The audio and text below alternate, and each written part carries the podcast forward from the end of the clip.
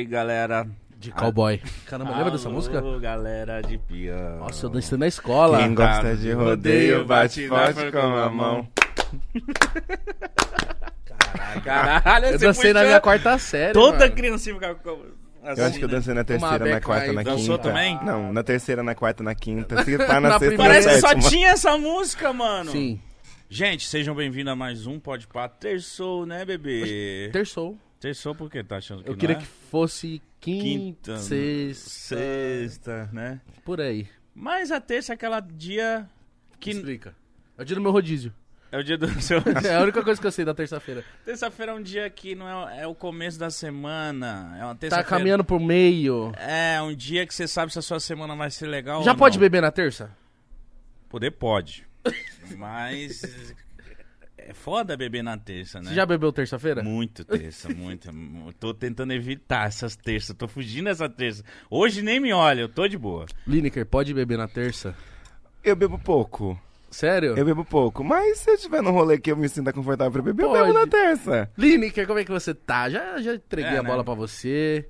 Tá tudo certo? Tô ótima, tô muito feliz de estar aqui. A gente que tá muito feliz de te receber É a primeira aqui. vez que eu venho num podcast na minha vida. Sério? Aham, É, é não primeira precisa vez. em outro também, não. Tô muito feliz. E já logo de começo, Ih, ai, que logo medo. de começo, Hum.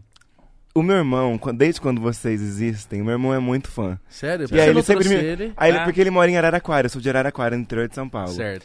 E aí quando ele soube que eu vinha, ele ficou assim, muito feliz. Então eu queria pedir pra vocês mandarem um Qual beijo que é pro o meu nome irmão. dele? Vitor Hugo. Vitor Hugo, um beijo pra você, querido. E ó, vem na próxima vez aqui, ó. É. Ele, ele tem que idade? Ele tem 20. Tem uma Ah. cerveja aqui, tem um uísque, tem o que você quiser, pai. Vem. Ele é muito Vem. fã, ele é Ô, muito fã. Vitor Hugo, eu quero te parabenizar porque você gosta de coisas boas, tá?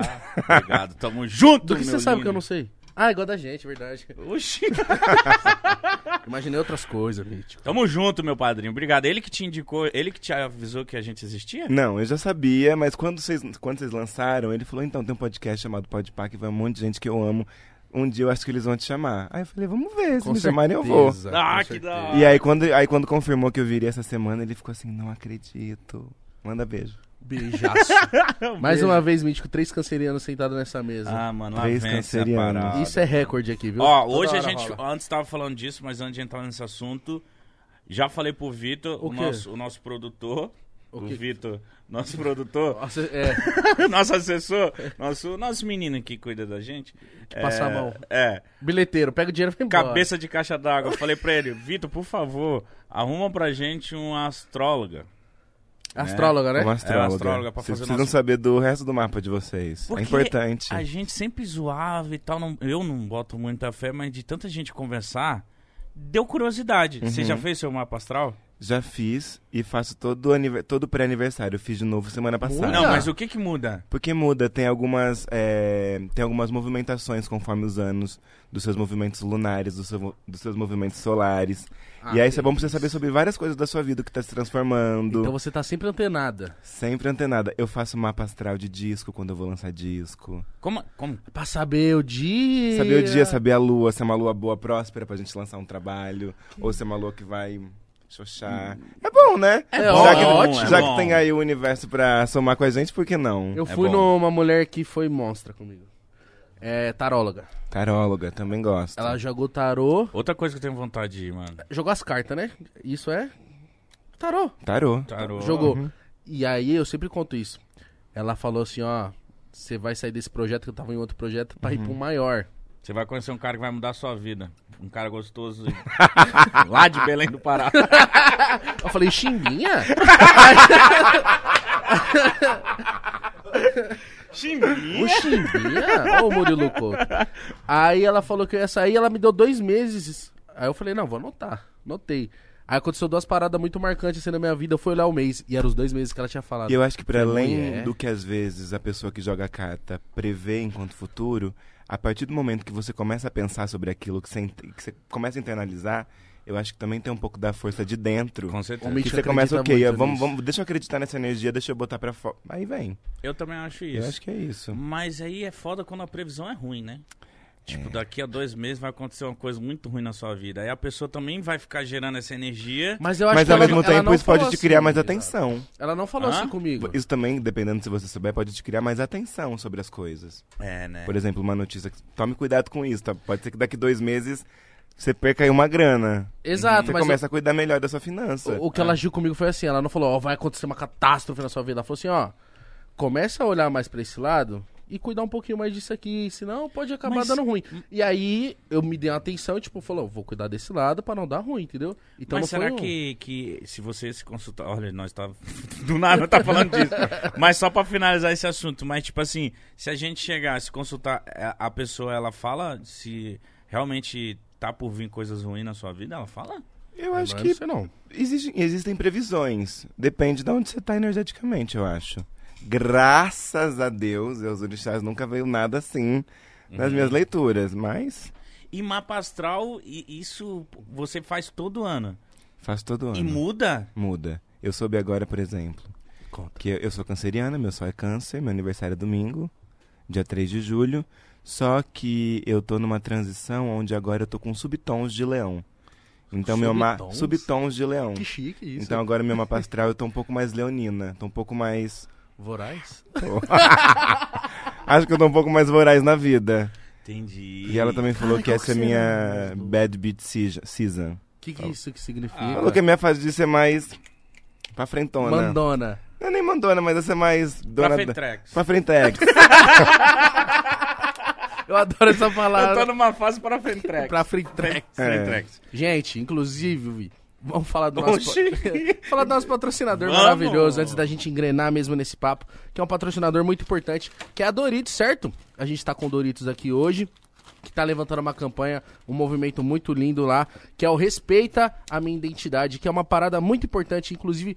Pra eu e o Mítico que tá falando mesmo, queria que vocês entrassem nesse QR Code que tá na tela, ou o link tá na descrição e conhecessem melhor, pra gente exigir ainda direitos que ainda faltam pras pessoas trans e travestis do Brasil e de todo mundo, certo? Então eu queria muito que vocês entrassem nesse movimento. Vai lá no Twitter. Não só twittar, né? Tipo, realmente assinar a É. parada, mostrar, se mobilizar mesmo, porque as pessoas que, que mais são importantes pra esse movimento é a gente que não é atingido, entendeu? De fato, ser aliado, né? Acho que isso é muito importante. Não só esperar que pessoas trans e travestis e, e não binárias que já estão à frente dessa linha, onde os nossos direitos estão sempre sendo é, num, num lugar de retrocesso, de vir junto mesmo, de se envolver e não. E, A e- Lina deu esse papo e eu falei, caramba, verdade, porque ela falou assim, Ela é "Pô, monstrona, né? Nas ideias. monstrona demais. É, ela falou, ela se, buga às se vezes, só né? a gente se movimentar e vocês não mostrarem nada, o pessoal olha e caga. Exato. E eu só fui entender praticamente.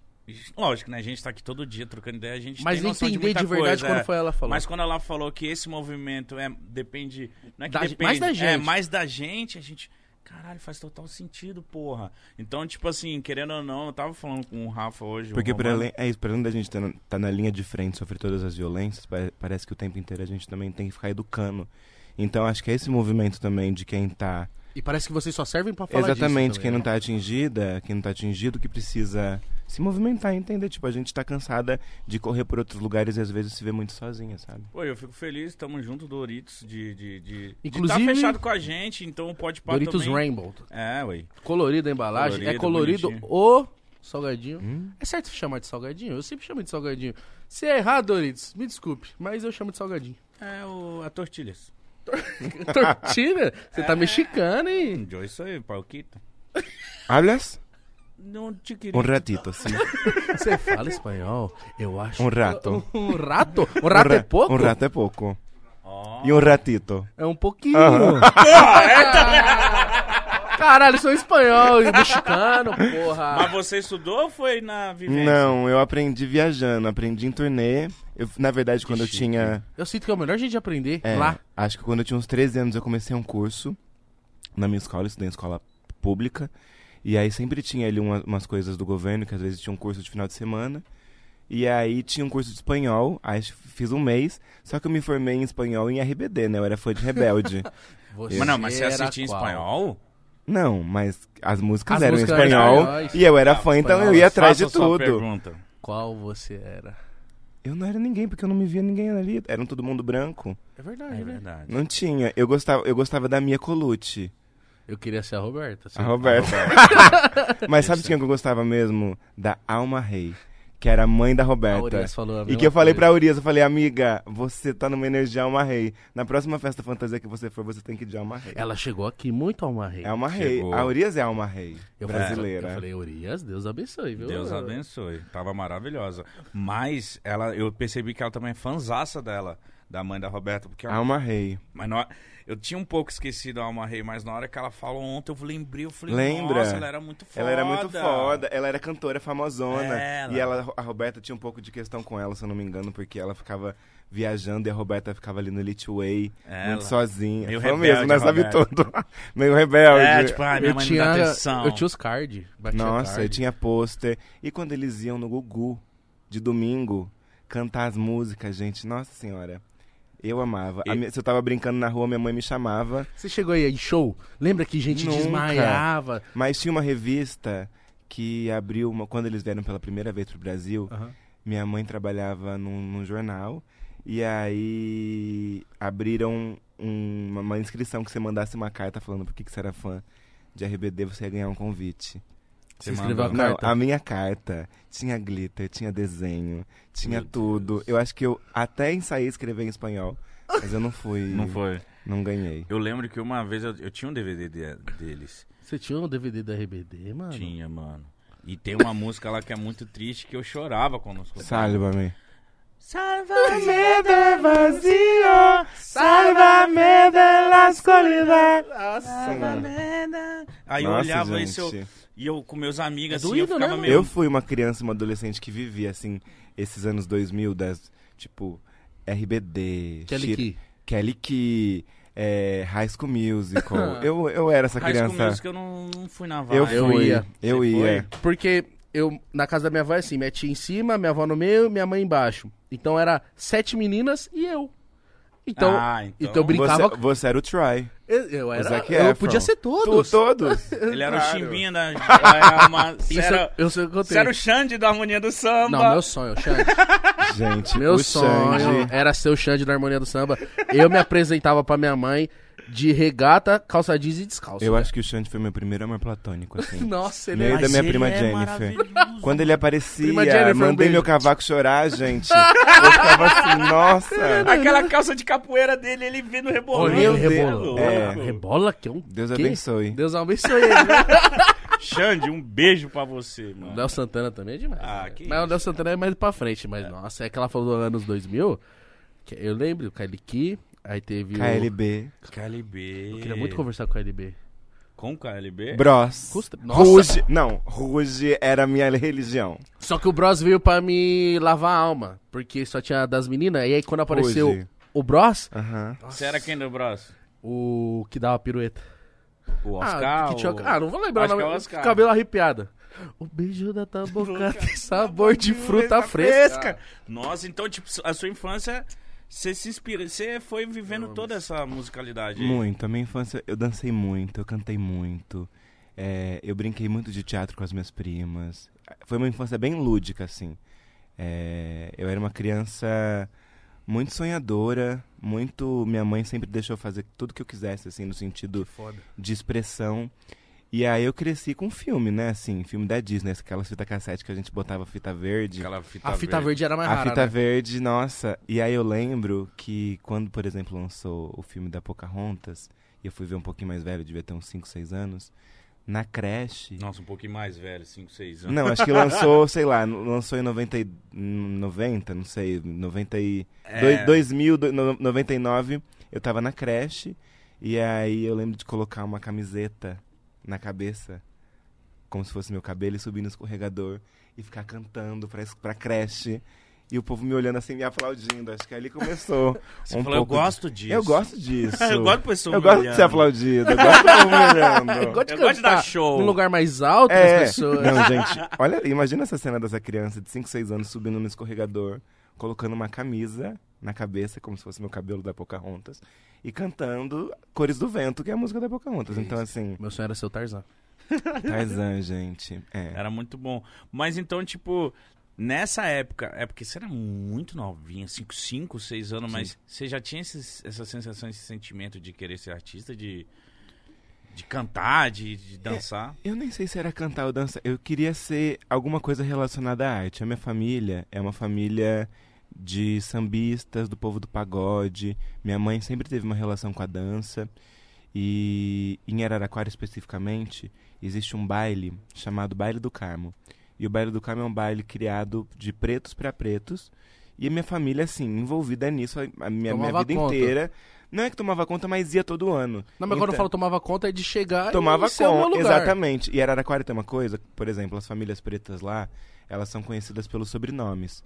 Então minha família era os Barros. Quando os Barros chegavam no baile, minha mãe ia todos os dias, meu tio tocava, minhas primas desfilavam. Então eu cresci Tomava nesse conta. contexto cultural, assim, de tomar conta de chegar e estar em todos esses eventos. E de estar em, em todos os eventos, mas em todas as categorias. Tipo, na música, na dança. Na dança, no- na, na feijoada, em tudo. em Tudo minha mãe, minha mãe me criou sozinha. Então, muitas vezes eu ficava com alguém, ou minha mãe tinha que me levar. Certo. E aí, nessas vezes que minha mãe me levava, eu ficava ali curiosa, sempre muito curiosa. E acho que isso me possibilitou ser um pouco mais à frente, assim, sobre a, sobre a arte, principalmente, e sobre me ver artista. Mas eu demorei pra, pra assumir, assim, eu tinha vergonha. Por quê? Porque eu achava que se eu começasse a cantar, eu ia ser exigida a cantar nos churrascos da minha família. E aí você tinha vergonha? E aí eu tinha vergonha. Mas aí também é ruim ser exigido. É, porque assim, eu sempre fui. Vai, muito- por mais pra fora que eu, que eu sempre fui, eu também sempre fui muito tímida. E na minha família tinha aquela coisa: vai, canta, mostra! Mostra que você sabe dançar, mostra que você sabe cantar aquela tipo, você é música. minha filha, porra. ela- É, Óbvio que ela sabe. E a minha mãe sempre fez isso comigo, sempre me dá oi. Eu sei, mãe, eu não gosto. Não, dá oi, fala, mostra. E aí eu tinha medo nesse lugar, assim. Só que aí isso foi se dissipando. Você chegou a. a- Que diferença, né? Lembra a Urias falando ontem que ela, ela Ah, é parava. verdade. ah, vocês não querem me ver? Então, não, vocês não querem vir me ver no meu aniversário? Então agora vai ver a minha apresentação. É Já era verdade. totalmente outra Você chegou a se apresentar pra sua família? Teve Cheguei. esse momento assim? Teve esse momento de aniversário, por exemplo, um aniversário, acho que de oito, que o tema era Tarzan, inclusive. E aí tem uma foto minha dançando é, El Chan, El Chan no Egito, uma foto assim. E, o- e uma roda. e o isopor do roda, Tarzan e atrás. todo mundo assim me olhando, eu aqui, ó. Toma. Já dando show. Odalisca, dando show. dando show. Caramba, Tchan eu gostava muito também. Nossa. E acho que também tem um Tchan. rolê da igreja, assim. Eu fui da igreja. Na verdade, eu fui de muitas religiões criança. E aí, quando eu cheguei na igreja católica, eu me identifiquei com alguns grupos de jovens. Então, sempre que tinha apresentação, chamava minha mãe, chamava minha avó pra, pra minha, minha tia pra ir ver. E aí can- acabava cantando pra elas. Mas sempre gostei, assim, na escola, de me envolver nesses lugares de apresentar. Essa parada que você falou no comecinho ali, de que você tava inserida já na arte por conta do baile, baile do Carmo, né? Em Araraquara. É uma parada que eu fico assim, tipo. Eu, eu sinto que não, não surgem muito mais artistas, artistas assim, porque não tem esse contato de novinho, mano. Que é. Sabe quando você é novinho, novi- novinho assim, tipo, isso encanta, mano. Sim. Só tem. Quando o contato é só escola, apostila e caderno, Uhum. você acha tudo muito chato. É, e ainda assim, Verdade. ter sido uma criança que cresci no interior e tive essa referência do Baile do Carmo, Araraquara é uma cidade do interior, é uma cidade onde se escuta muitos outros gêneros musicais e ali especificamente eu fui englobada dentro do universo da minha cultura preta.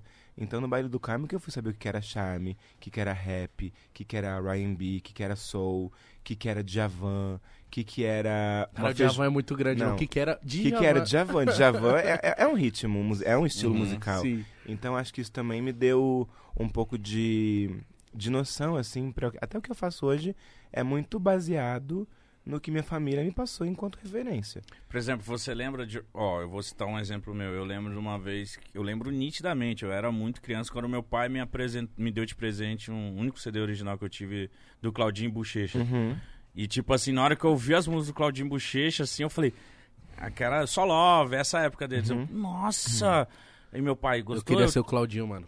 Ele que dança. quer ser eram todo demais, mundo. né, gente? Mano, sonhador. Que eu olhava o Claudinho dançando assim no Gugu, eu falei, caralho. Muito é ele, foda. mano. nosso sonho não vai terminar. E ele que fazia as coreografias. Nossa, era... então quando eu vi esse CD, eu descobri Era hitão, uma... né, É, gente? Era eu muito descobri uma hit. parada nova. Você, discu- você teve momentos na sua vida que você foi apresentada coisa pra você que você falou, nossa, que louco isso aqui. Teve.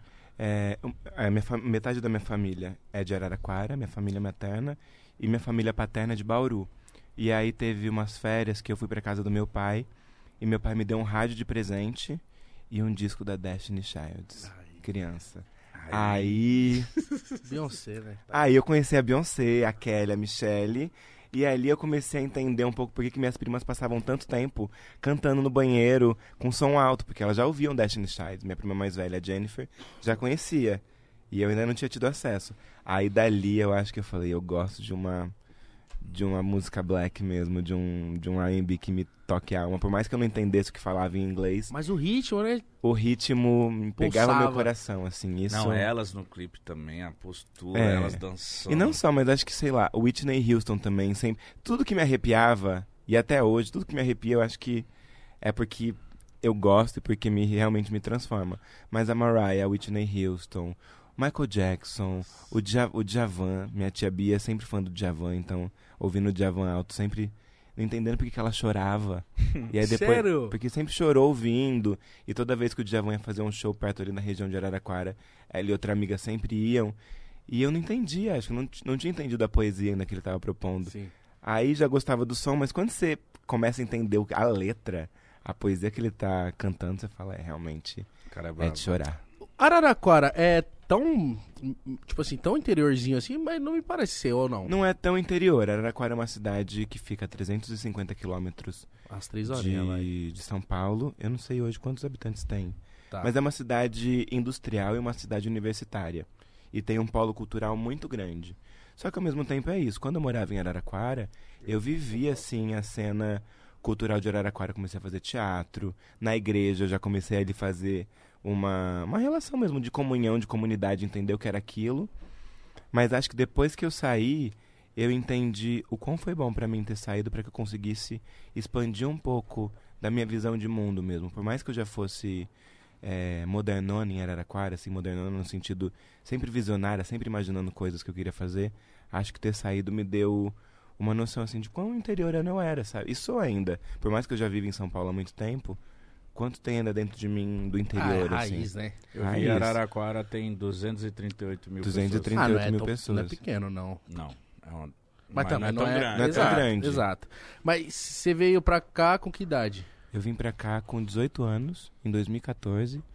Eu vim pra estudar teatro. A gente tem quase a mesma idade. Eu tenho 26. Eu tenho 25? Eu vou fazer 27. Eu vou fazer 26. Dia 18 de julho? Exatamente. Eu Ó, dia e- 3 de julho. Domingo. Domingo. Domingo é meu aniversário, hein, gente? Canceriano. Não pode dar parabéns antes, minha mãe fala. Da Zar. É sério? Ela fala que sim. Parabéns E abrir guarda-chuva em casa. Em casa, não. É. É, isso Minha mãe- aí. E o chinelo virado. Que mas vai morrer com certeza. Isso E aí. quando cai a faca, tem que fazer aquele. Isso, tem que riscar, senão vai dar briga em casa. Pô, essa eu nunca vi. O quê? Não É sei. lei. Se cair faca no chão, risca. Três vezes. Risca, porque X. é briga. E se tem aquela. E se tem alguém na sua casa que você quer que vá embora, minha mãe sempre falou que tinha que colocar uma vassoura atrás da porta de ponta cabeça. Quando vai aquela visita que você fala assim. "Ih, Você já colocou uma vassoura atrás da parte de ponta cabeça? Já. Já. Já. Por favor. Vai não, assim, embora. quando você, tá eu com, acho- quando você tá com sono e é, é- Você não, não quer ser delicado de. Ó, eu vou dormir. É. Aí você vai lá, bota uma. Deixa eu ali. Acho que estão me chamando no portão. Bota aquela vassoura. E a pessoa foi? Ou ela passou e viu a vassoura lá. Acho que ela Acho que, que eu tá na- embora. Eu acho que tá na minha É, eu hora. acho que tá na minha Ai, hora. Soninho, soninho. Um beijo, viu? Até daqui a pouco. Depois a gente fala. Quando você veio pra... Quando você veio pra São Paulo, a parada da música já tava mais séria pra você ou ainda não? Então, eu vim pra cá em 2014, com 18, pra, pra estudar teatro. Eu comecei a compor em 2012. 2012 eu tinha. Você veio pra cá com Com 18, 18, 16. 2016. Tinha 16 anos. É, E aí foi muito doido, porque eu ganhei um violão de um tio e comecei a compor. E aí tinha uma página na internet que eu colocava os meus sons ali, gravava do microfone do computador. Mas quando deixou de ser a parada que era, entre aspas, brincadeira pra você falar assim... "Ô, vou começar a fazer as minhas músicas. Eu acho que foi quando eu escrevi. Foi, primeiro foi quando eu me apaixonei. É E sempre aí? assim, né? É sempre Sempre, assim. não. Me apaixonei, a minha primeira canção de amor foi por um. por Era um- sofrida ou romântica? É, não, acho que amor é, é um pouco de tudo, né? Ah. Era sofrida e romântica, Entendi. mas era sincera. Ai. Sempre sincera. Da hora. E aí, primeiro veio essa canção, e depois eu lembro que tava umas amigas em casa, e eu mostrei uma delas, chorou. Aí eu lembro que eu pensei, eu acho que eu faço música. Não, Caralho, faz bem, mas né? ela Porque chorou. A pessoa chorou. É, mas acho que aí, não que ela me deu o aval, mas acho que quando eu senti que aquilo tocou ela, me deu um lugar de que eu também tava fazendo algo que era verdadeiro pra mim, a ponto de emocionar outra pessoa.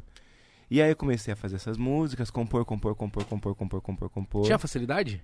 Tinha, tinha. Isso e era mim sempre é assim, torrencial. Eu começava a compor e não parava. não Mas parava. era o quê? Vinha inspiração do nada? Você pensava num. num- Acho que sempre a ver com o meu cotidiano. Tipo, ah, hoje eu tô mal, então É. eu vou. E a Ah, eu princípio, as primeiras músicas, elas eram cartas que eu não entreguei pra essa pessoa que eu gostava. Nossa. E elas viraram música. Sim. E aí vim embora. Vim Por quê? Do nada? Não, vim embora porque vim fazer teatro na Escola Livre de Teatro de Ah. Santo André. E aí quando eu cheguei em Santo André, Sozinha? sozinha, com 18 anos, Meu- 150 reais na, na, na- na bolsa, A cara e a coragem. meu violão nas costas e uma mala E com a roupa. família falou.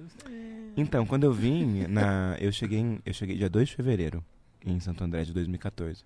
Quando eu vim, eu só passaria duas semanas que eu viria pro processo seletivo da escola. Tá. E era um processo, se eu não me engano, de três semanas. Vim, passei, liguei pra minha mãe, mãe, passei, vou voltar pra Araraquara em abril. Vou entender como é esse primeiro mês aqui, março. Abril eu volto na Páscoa e a gente vê como vai ser, mas eu vou morar aqui. E eu lembro que minha mãe ficou muito feliz, mas ao mesmo tempo muito Preocupado. preocupada, porque assim, eu não Como tinha é que ela vai se grana. virar lá? ela não podia me ajudar aqui. Meu Nossa. pai nunca foi presente, a não ser quando ele me deu o disco do Destiny Child e o rádio. É, E aí isso foi foda, porque eu tinha um sonho de me, de, de me, de me formar atriz, mas ao mesmo tempo chegar em São Paulo sozinha. Extremamente violento, extremamente perigoso, muitas Totalmente diferente, humilhações, é. passando fome, é, dividi... E aí nessa época de Santo André, quem eu encontro? Lina. A gente Vocês mora... junto. Moramos juntas, porque Lina era do terceiro ano dessa escola. Então a gente se encontra em Santo André e a gente vai morar. Eu vou morar na casa da Lina quando eu chego. A Lina já Mano. era assim, cabulosona. Ela assim. sempre foi, ela sempre foi pra frente. Eu- a, a, a figura linda, quebrada, me encanta, assim, o jeito que ela é, sabe? Sempre. Ela parece que chega e toma conta do lugar. eu Ela falo. toma conta Sempre do foi. lugar. Sempre é foi. foda. Desde quando eu conheço ela, desde 2014. Pô, mas peraí. Muito interessante. Mas vocês se conheceram e ela falou: vem comigo? Não. Tinha um menino chamado Igor, que era de Araraquara. Eu. E que também tava. Tinha Não um era eu. menino chamado Igor, Era você não, né? que também era de Araraquara, mas já tava em Santo André há um tempo, porque ele já fazia um outro curso nessa escola. E aí ele falou, ó, eu moro numa república. Na verdade a gente não chamava de república, eu moro numa casa. E você pode ficar aqui durante o processo.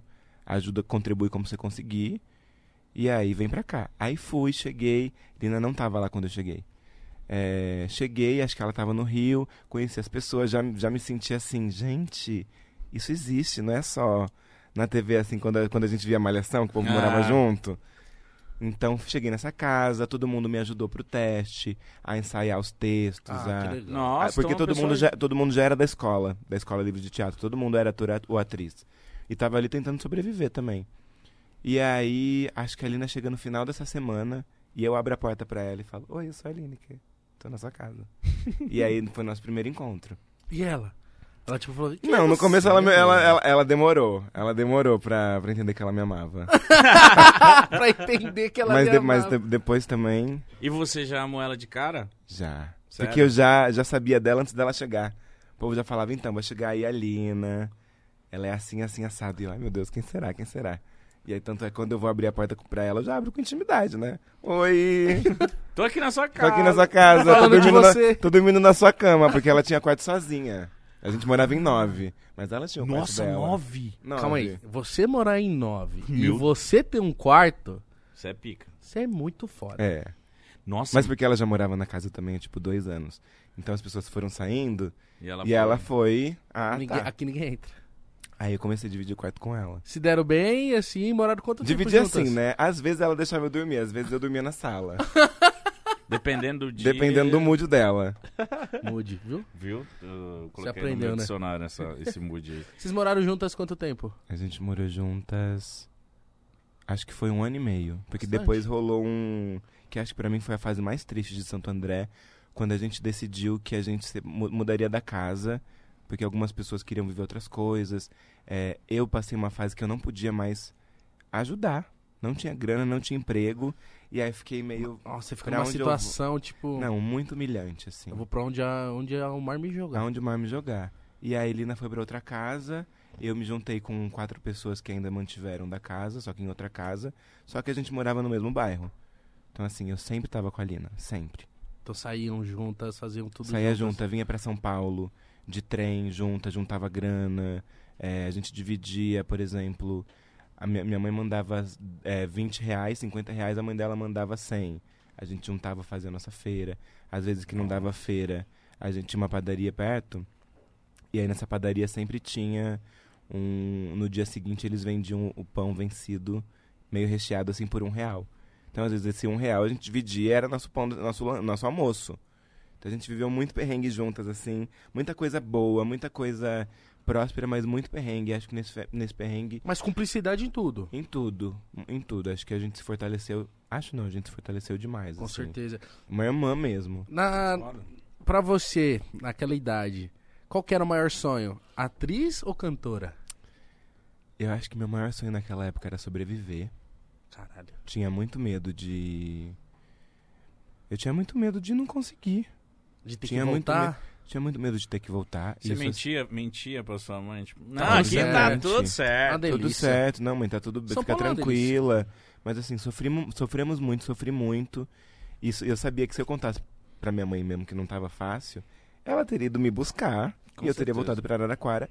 Só que o meu sonho era muito maior. E acho que para além do meu, do meu sonho naquela época ser sobreviver, eu acho que era, ser, era me formar atriz. Eu sempre quis fazer cinema. Sempre quis fazer teatro mesmo, assim, ser profissional. Só que foi muito lindo como a música ao mesmo tempo foi. Foi minha parceira, assim. Tanto é que eu cheguei em Santo André com violão. Então, é, muitas vezes, assim, na minha formação, a gente queria fazer alguma cena com música. E aí eu sempre estava propondo alguma coisa, junto com a Carol, que era uma outra atriz, que também compunha e fazia música.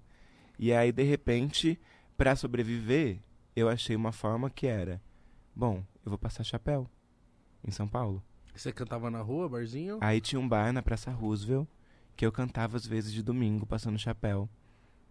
Com outro cara, o Jefferson, que era da minha turma. Ele tocava violão e eu tocava violão. Às vezes ele tocava carrom e eu tocava violão. Só que já tocando as minhas músicas, fazendo outras versões. E era meu dinheiro da semana às vezes.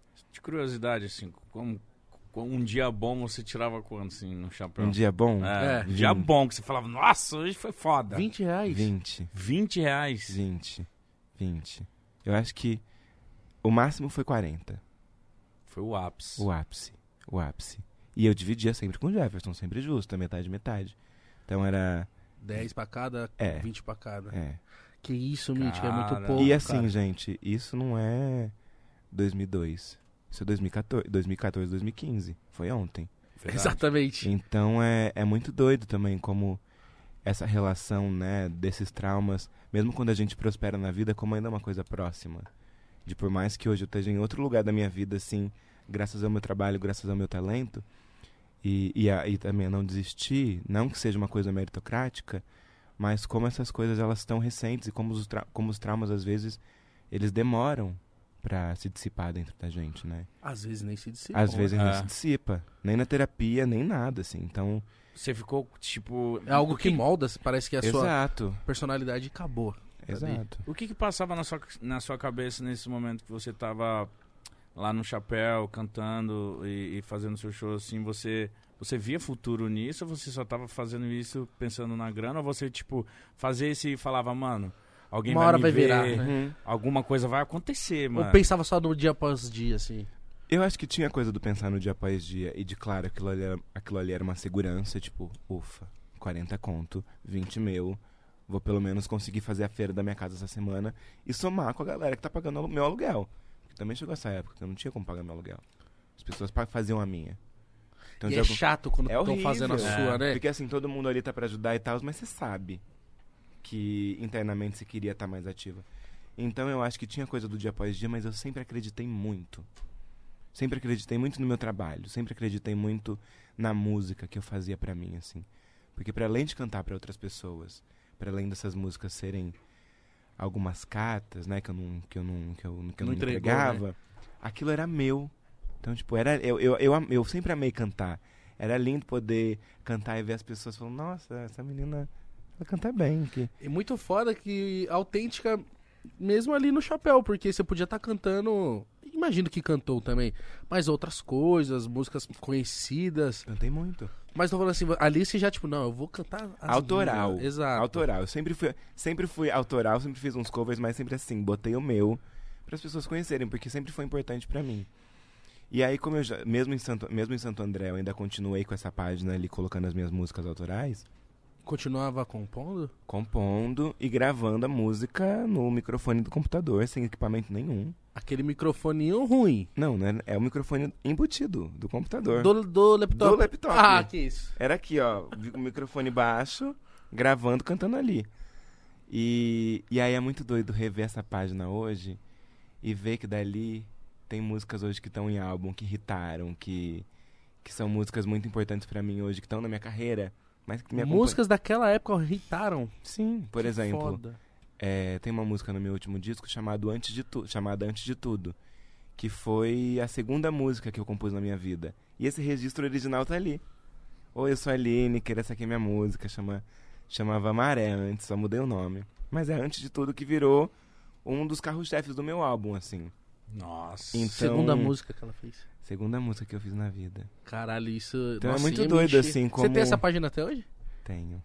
Depois eu mostro pra vocês. Por favor, porra. Foda, mano. Que foda. Então Tem. você é muito foda. Desde o começo, vamos dizer assim. Você ficava na expectativa do quê? Do, do, do- Tinha de- oportunidades De empresário te isso. ver. de- porque, você, porque eu, eu imagino assim, tipo, você, uma pessoa muito boa no que faz. Fica esperando. Ou você. O que, que você fazia? Qual que era a expectativa disso? Eu, eu- eu achava que uma hora ia rolar, não sei como, mas algo dentro de mim me dizia que uma hora ia- rolar. E acho que eu sempre fui muito.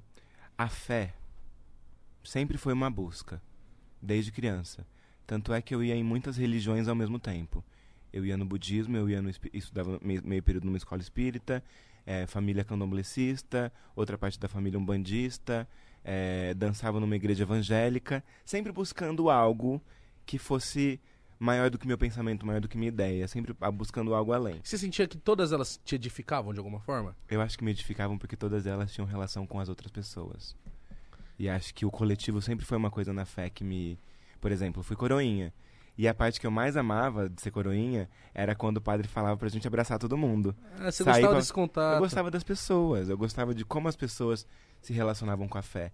E é isso pra dizer que um dia fui num terreiro morando em Santo André e me consultei com uma entidade que disse: calma, Claro, assim, você sentiu que era Calma. claro. calma, é, o seu mar é de vitória. E eu me apeguei naquilo. Me apeguei naquela ideia de tipo, Você se apegou no calma, né? me apeguei no calma, tá foda agora, tá, tá triste. Mas a minha vida não é. não- minha vida não pode ser só isso. E aí, nessa fase, eu comecei a. Acho que aí eu comecei a gravar alguns vídeos. É, para além desses, desses registros só de áudio, um amigo Fi fez um vídeo meu, de uma música também que depois entrou. Não num disco, mas numa turnê chamada Pra Ela. E aí foi onde eu encontro os Caramelos que foi a minha banda, né? primeira banda. Que os Caramelos, metade, a grande parte da banda eram de Araraquara.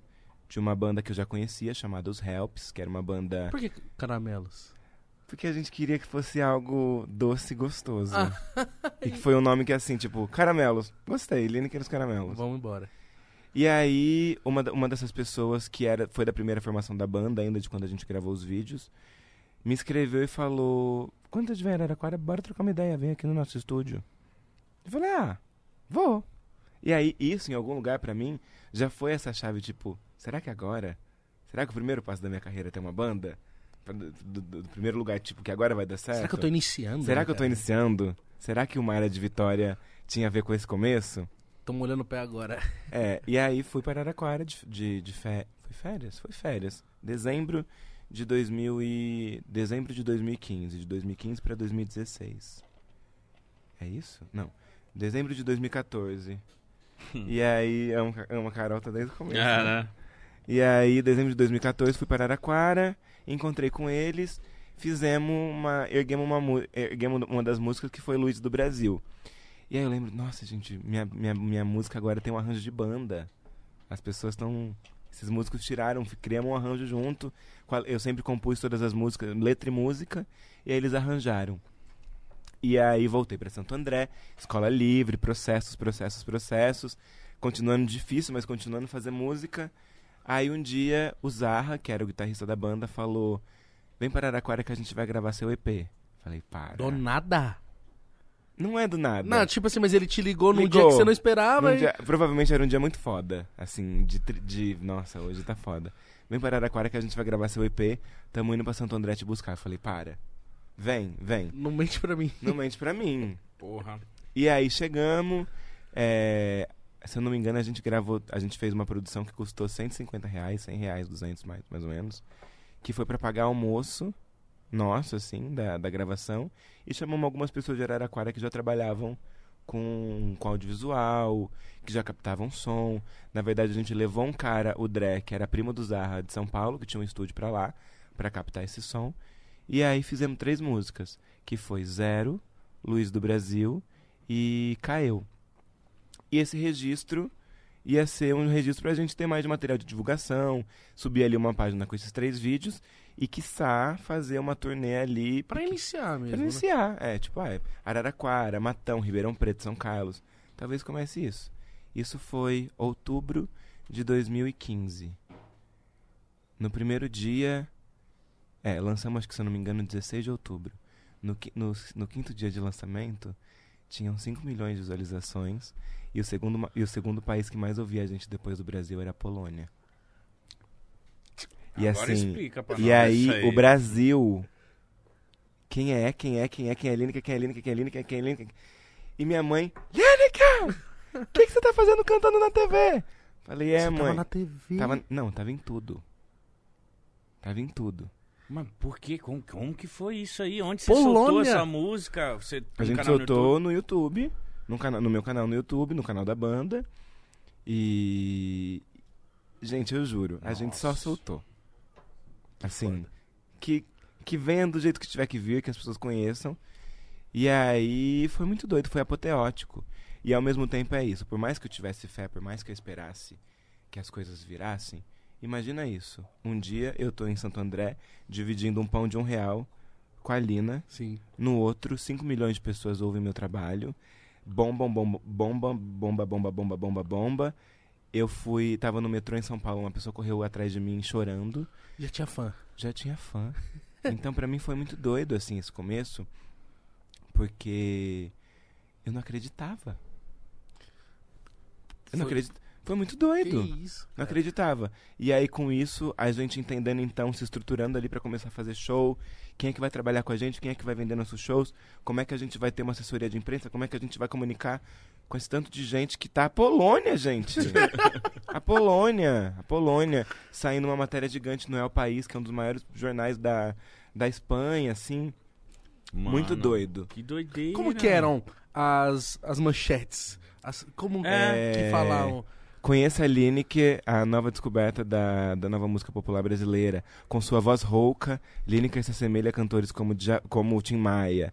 E aí, Nossa, entra um cara, dos já lugares... Colocaram uma responsa nas costas dela. Não, para além da responsa do som, é, eu acho que ia, ia rever- conseguindo reverberar isso mais agora, né, depois de tanto tempo, que acho que foi um dos momentos também mais violentos da minha vida, porque foi onde a minha transição ela foi toda assistida pela mídia.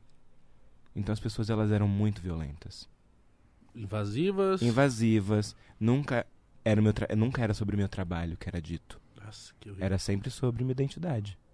E aí, isso por muito tempo, a gente tentava, vai, vamos falar do disco. Era muito difícil falar da minha música. Era muito difícil falar dos, dos discos que a gente estava Que foi fazendo. porque você bombou. Que foi porque eu bombei, bombei, foi pela minha música. E aí a mídia e a, os jornais e, e, enfim, todo mundo falando desse lugar muito do gênero. O que foi muito importante porque acho que foi ali também no momento do Brasil onde várias outras artistas começaram a surgir com muita força e Acho que criando-se... a Pablo nessa época tava. Pablo, foda, né? Lina, As Bahias é Cozinha Mineira, Rico da Laçã, um monte de gente, assim, muito, muita, muita gente. O que foi muito importante pra mim, de entender que eu não tava só, mas ao mesmo tempo, pra mim era muito difícil, porque eu me senti muito violentada. E eu só foi, fui, né, muito, e eu só fui entender essas violências, tipo, há dois anos atrás.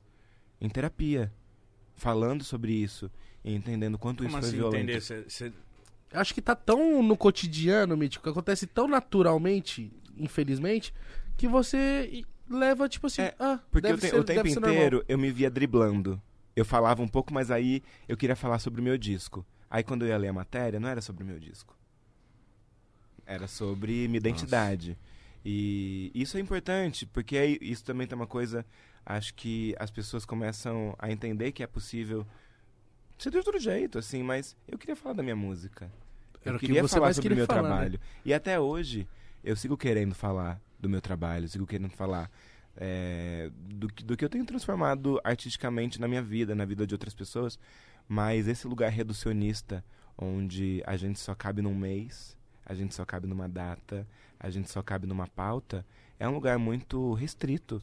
E é um lugar muito é, mínimo, assim, quando a gente pode falar de muitas coisas. Então, é, o tempo inteiro nesses primeiros seis anos de carreira, assim, foi cansativo porque eu precisava falar sobre o meu trabalho, mas a mídia só queria falar de quem eu era, da minha identidade. Até que teve uma entrevista específica que eu dei e foi muito violenta, assim, porque nessa entrevista a jornalista falou de um abuso que eu tinha sofrido, que a gente tinha falado no off da entrevista. E que eu nunca tinha falado nem pra minha família desse abuso. E aí eu falei... Era não- ao vivo? era impresso. Era uma, era uma grande revista impressa. E aí eu falei, eu não dou mais entrevista. Eu preciso me. Acabou. Pra... Acabou. Preciso me fechar, assim, por um tempo. Pra balanço, pra. Mas você chegou a terminar a entrevista com essa pessoa? Não, eu cheguei. Essa entrevista era. No... Esse negócio era no off. A gente dividindo ali coisas. Sim. Acho que tava no momento do Me Too, né? De falar Ah, de. tá. algo Você viu que Que ela botou na matéria quando só tava impressa. depois. Porque isso eu dividi com ela. A gente Nossa. dividiu entre a gente. A gente dividiu coisas pessoais. Não, então foi mais filha E da aí, ainda. além de tudo ser da minha vida, ser nesse lugar do, do gênero, da identidade, teve essa grande violência que foi falar de uma coisa que é importante que se- ser dita, mas eu não estava preparada pra dizer aquilo ainda. Por exemplo, a minha mãe. Você não Então- queria falar sobre aquilo naquele momento. Não, naquele, não exposto, não, não publicamente, como tudo na minha vida já estava exacerbado e público. Nossa. Então, é muito, é muito foda, gente. Assim, acho que isso também foi me tornando uma pessoa mais reservada e mais estratégica também sobre cuidar desse lugar que é tão íntimo e que aí se publiciza, né? Pra ser a pauta, pra ser o boom, pra ser o bomba, O chamariz. o chamariz e querer falar do meu trabalho, sabe? Querer me guardar pra poder falar de coisas que as pessoas realmente ouçam e, e me respeitem por isso. Então isso, vamos dizer assim, atrapalhou muito você. tipo, Atrapalhou muito, porque me deixou num lugar. Não é que me atrapalhou, eu, me- eu fui violentada. É, essa matéria, né? Ela ter É, vazado essa isso. matéria, essa investigação sempre do gênero, sempre falando de mim a partir do gênero, é, foi muito difícil. Foi muito difícil. É, e aí, tanto é que quando eu decido, né, sair da banda, queria viver outras coisas, queria é, poder ir para outros lugares, assim. A gente ficou seis anos juntos, né? Nesse, dentro desses seis anos, é, dois discos de sucesso, turnês mundiais, muitas viagens ao redor do mundo, no Brasil. E a sua cabeça com tudo isso? Doida. Assim, eu vi, tava vivendo, tava vivendo, tava vivendo, tava vivendo, tava vivendo. Ai, é uma coisa ruim, mas passa, passa que eu tenho show pra fazer. Ai, uma coisa legal, vive, vive, vive, vai. Então, acho que. E até sem romantizar, mas o lance da pandemia, quando deu ali a pandemia que eu me vi em casa, comigo, foi acho que quando eu fiz o. Recapitulei os seis anos. Você Foi teve tudo. tempo. Tudo. Tirou um tempo pra Pra pensar. pensar o que, que tá acontecendo, o que aconteceu Pra pensar comigo. o que aconteceu nesse comigo nesse tempo, pra onde eu fui, quem eu vi, o que, que eu vivi, o que, que foi que eu senti, tempo. Assimilou o tudo. que foi que eu não disse, Tá. quais foram as coisas que eu me negligenciei muito que eu deveria ter dito pra não ter passado, quais foram as coisas que eu poderia ter não ter vivido. Então foi muito doido assim ter vivido a pandemia porque de fato eu fiz essa análise comigo mesmo assim. E aí é doido, né? Quando você começa a reconhecer umas coisas que você passou, você pensa, gente, Às acredito é- que eu passei por isso. É foda, né? Meu Deus, É alguém me duro. disse isso. Sabe quando alguém te diz uma coisa? E você Você- só- Aí você só vai. Quando ela foi embora. Você... Por que, que eu não mandei aquela Você pessoa faz o meme da? Nazaré com na sua cabeça, assim? Sim. Então, Mas Nazaré empurrava da escada e matava. Pois é. Eu sempre sofri pra dentro. É, então... Então... foi muito doido esse momento. E aí com isso também, que foi muito importante, foi onde eu me reconectei com a minha arte, assim. Porque eu achei que eu fosse ficar, sei lá, sem cantar. Ali eu achei que tivesse. Que eu tivesse vivido seis anos ótimos e que. Acabou, gente. Acabou, Aline. Você achou que na pandemia tinha eu cessado? Achei. Eu achei, porque eu tinha. Eu decidi sair da banda Antes da pandemia ou na pandemia? antes da pandemia, mas a pandemia veio como o fim. Uhum. É, já sabia que. a gente já sabia, já, já tinha comunicado, a gente já estava em processo. Mas na- a pandemia foi o divisor de águas, assim, o lugar de fato acabou. Só que, que eu- que pa- Desculpa, mas eu queria saber o que que passa na cabeça do artista nessa decisão, que eu acho que é uma decisão, uma das decisões mais difíceis que você já teve. acho que com certeza é a Né? mais difícil que eu já tive. Eu Depois de sair de Araraquara, acho que foi o rompimento da banda. Assim. Imagina a hora que você entrou no seu quarto, só você e você, você falou, eita porra, eu Que que que tenho que, fiz? decidir, Que que caralho, tá. É, ao mesmo tempo que foi difícil, eu sabia que era necessário. E acho que foi a primeira vez que. A primeira vez não, mas acho que ali naquele momento foi a primeira vez que eu reconheci que eu estava me colocando em primeiro lugar nas coisas. Independente do sucesso que tinha sido o disco anterior, eu não estava bem. Eu não estava bem. É, para continuar me dividindo e todas as divisões que a gente fez nesses seis anos foram divisões gigantescas a ponto de estourar mundialmente de estar de, de tá muito famosa, de ser muito conhecida, da, da- do, do Brasil conhecer meu som e tal. Não só o Brasil, né? Não só o Brasil, o Ah. mundo. Mas ao mesmo tempo, eu não estava feliz. Eu não estava. Eu sentia que eu não estava mais no meu propósito. Qual era o propósito? Acho que meu propósito era estar conectada com o meu som, fazer o meu groove. É, e foi ótimo, porque a gente viveu coisas ótimas. Eu dividi com a banda dois discos, a gente viveu muitas coisas, vivemos coisas lindas na estrada, vivemos momentos muito, muito, tri muito tristes, assim. A ponto, por exemplo, de uma das pessoas da banda, uma das integrantes, ter falecido durante uma turnê. A gente viveu isso. Então, a- nem esse luto eu tinha vivido. Nem o luto da Bárbara, por exemplo, eu pude viver. Porque ela faleceu em junho, em julho eu estava no estúdio gravando meu disco, em agosto meu, meu lançamento no auditório do Ibirapuera. Então nem isso eu pude viver.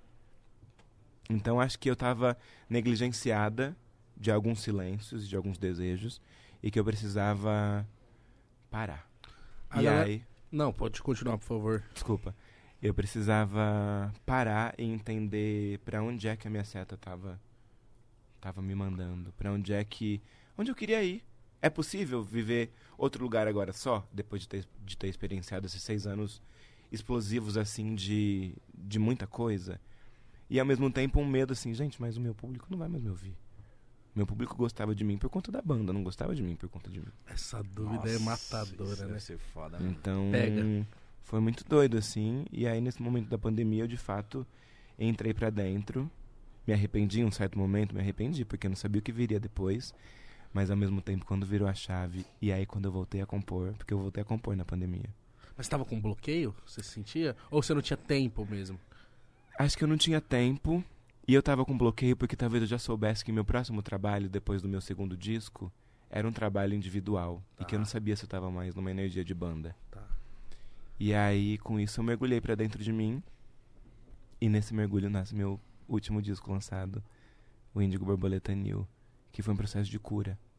Tá sendo, assim, sabe? Muito louco. E eu- o que eu ia falar é que, tipo, a galera tende a romantizar muito a vida da artista, do artista. É muito legal. Óbvio que é muito legal ser aplaudido, aplaudido, etc. Mas é isso, né? Tem fases, tem coisas que a gente se negligencia com a gente mesmo. Tipo, os aniversários da família, Uhum, alguém que morre e você tá no Uhum. mocorre. uhum. É. E aí entra num lugar assim, que eu lembro que eu ficava pensando, eu vou reclamar do quê, gente? Não tô nessa posição de Não reclamar. tô nessa né? posição de reclamar. Olha, minha, olha o que eu tô vivendo. Olha o que eu tô podendo proporcionar pra minha família. Olha o que eu tô podendo proporcionar pra mim. Olha as experiências que eu tô, que eu tô, que eu tô vivendo. Entrar num avião pra fazer um show sold out na Espanha? Eu vou reclamar. Eu vou reclamar? Entendi. Eu vou reclamar que eu tô A triste? gente se sente eu ingrata. vou né? reclamar que eu entro num quarto de hotel e me sinto sozinha depois de cantar pra uma multidão de gente? Eu vou reclamar que eu sinto saudade de carinho? E quando sente vontade de chorar tendo acabado de fazer algo foda? Isso deve ser o pior. Ah, isso é muito ruim. Você fala, caralho, que vontade de chorar, mas Aham. como assim eu vou chorar? Acabei de fazer É, algo que- muito é pica." isso, às É vezes é, é uma tristeza que bate às vezes que você não se sente no direito de estar triste. Só que talvez essa tristeza não é de algo que você viveu agora. Claro que não. Essa é uma tristeza que tá intrínseca, que tá ali dentro presa, que você tá precisando chorar. É isso. É, é- é chorar esses seis anos. Exato. O que você falou é muito foda que eu enxergo muito isso em artistas como você, autêntica assim e tal. Como os trabalhos são muito sobre a artista, assim, tipo, esse primeiro, aí esse último agora uma cura, e aí, sabe, tipo, então você precisava sentar e compor pra você mesma. Uhum. É, eu precisava compor pra mim mesma e precisava é, não romantizar tanto, escrever pra outras pessoas. Porque as minhas, eu sou conhecida como uma cantora romântica. Eu sou conhecida como uma cantora que canta, enfim, pros afetos. No meu show as pessoas se pedem em casamento, as pessoas se beijam na boca. Só que ao mesmo Então é tempo. aquela coisa Hum, linda. é aquela coisa. Ao mesmo tempo, uma confissão agora. Acho que ver aquilo do palco e ser lindo, mas ao mesmo tempo entender que muitas vezes eu não vivo aquilo na minha vida, começou a me dar um, um lugar. Mas você precisa cantar pra você. Onde é que tá seu amor próprio? Você tá cantando pra amores platônicos, amores que você viveu um, dois meses, coisas que você passou por experiências, mas. E a Lineker? Nossa, isso Que que deve você quer cantar? foda. Como é que Isso você já quer- te, já te deu esse pensamento no meio de um show, por exemplo? Sério? Já. Nossa, Já. sei lá, cantando bem pra caralho. Do nada vem um. Dá um gole seco e vai pra É. próxima. Já. Já. Mas acho que é isso, é o isso é o poder de estar viva. Eu não tô ali mecanicamente só reproduzindo uma música. Acho que por mais que seja uma música que, eu, que é minha, que eu decorei, que tô cantando para outras pessoas, a conexão com tudo aquilo me faz refletir o tempo inteiro. Então quando eu comecei a pensar sobre isso, putz, em zero as pessoas se pedem em casamento. Em zero as pessoas se beijam na boca. Como é que tá a sua vida afetiva? E aí cantando, obrigada! Valeu, gente! Aqui, uh. Querendo. Tio, obrigado, caralho, queria beijar na boca. Então é, é, é uma vida que, quando se vê de fora, é muito possível glamorizar, porque de fato, todo mundo. que Eu criava esse imaginário quando eu não era uma artista famosa. Do, nossa, como é que será, hein? Como é que será que a viagem, nossa, deve ser. Autógrafo. Autógrafo, luxo, foto. Não é, gente, assim. É também. Mas não é só. Mas não é só. Não é só. Então acho que tudo isso e mais um tantão de coisa começou a me ajudar a me humanizar dentro desse processo. E não entrar no totem só tipo, sou uma cantora conhecida, famosa, tenho que entregar isso. Não, eu sou humana. Eu quero Isso, fazer aqui, isso aqui é meu trabalho.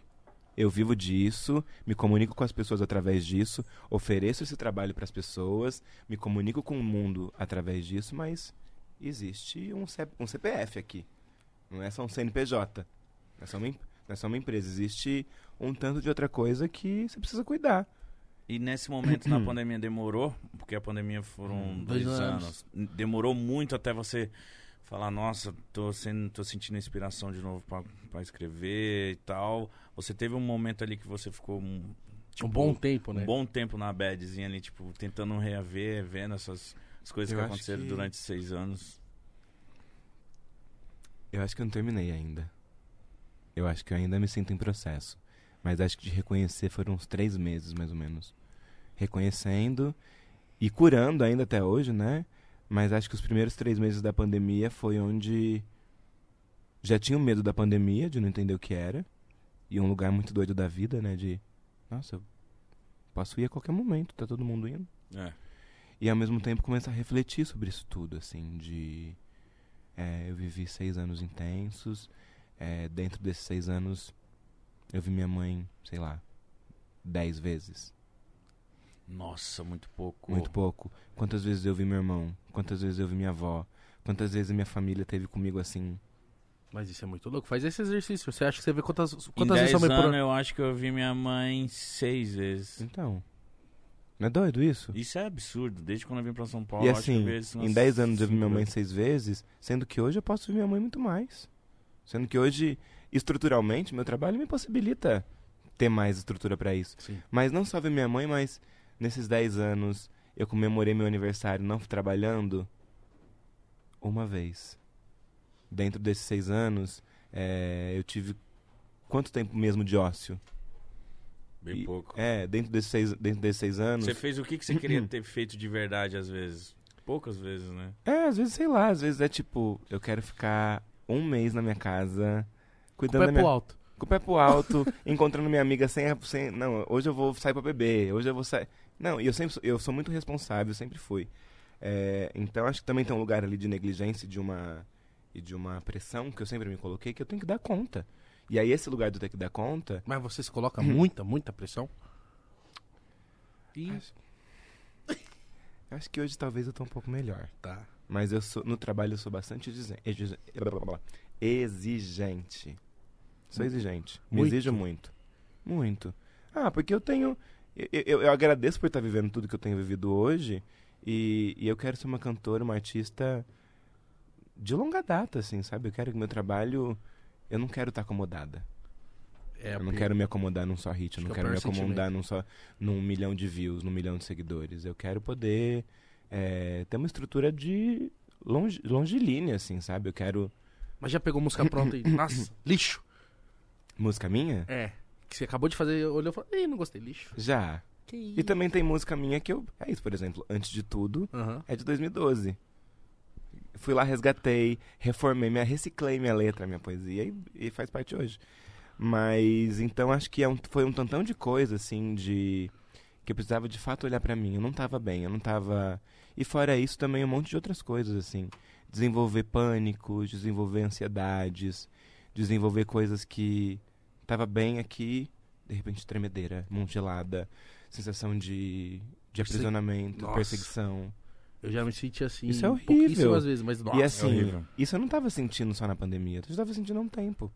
Mas eu não tinha tempo Só de falar você- com a minha terapeuta sobre isso. Não tinha tempo de parar. Eu tinha vergonha de fazer terapia. Eu também. É Mas foda, né? Quando a gente começa.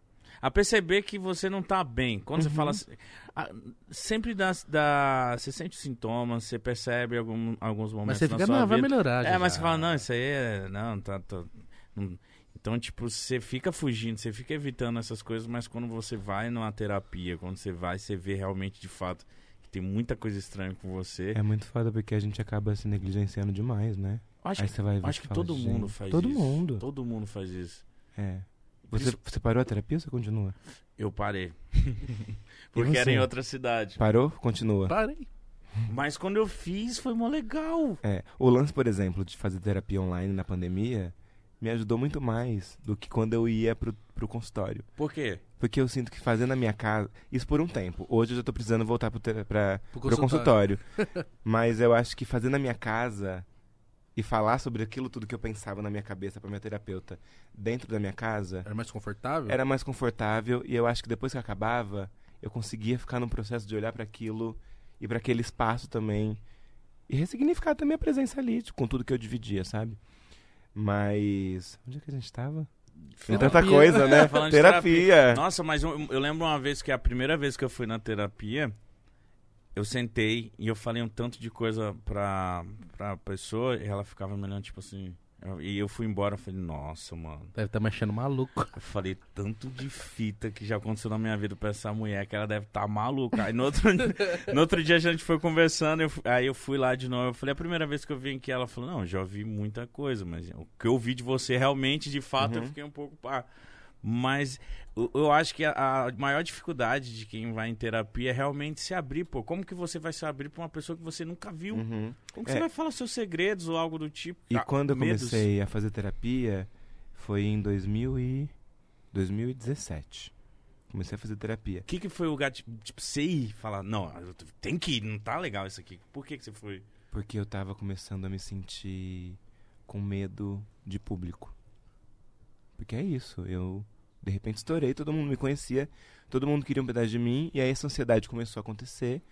Eu falei, não, acho que hoje eu tenho uma estrutura financeira que eu posso pagar uma terapeuta e eu posso consigo conversar.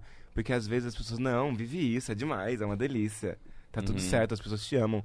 E as pessoas me amam mesmo. Só que existe um, um- um- existe um limiar disso, né? Existe um limite de quando é amor e quando você começa a desenvolver uma síndrome de pânico. Porque é uma coisa que você não tá É acostumado. uma coisa que você não tá acostumada. Porra. E fora isso, também muita coisa da minha família, muitas relações de pai e mãe.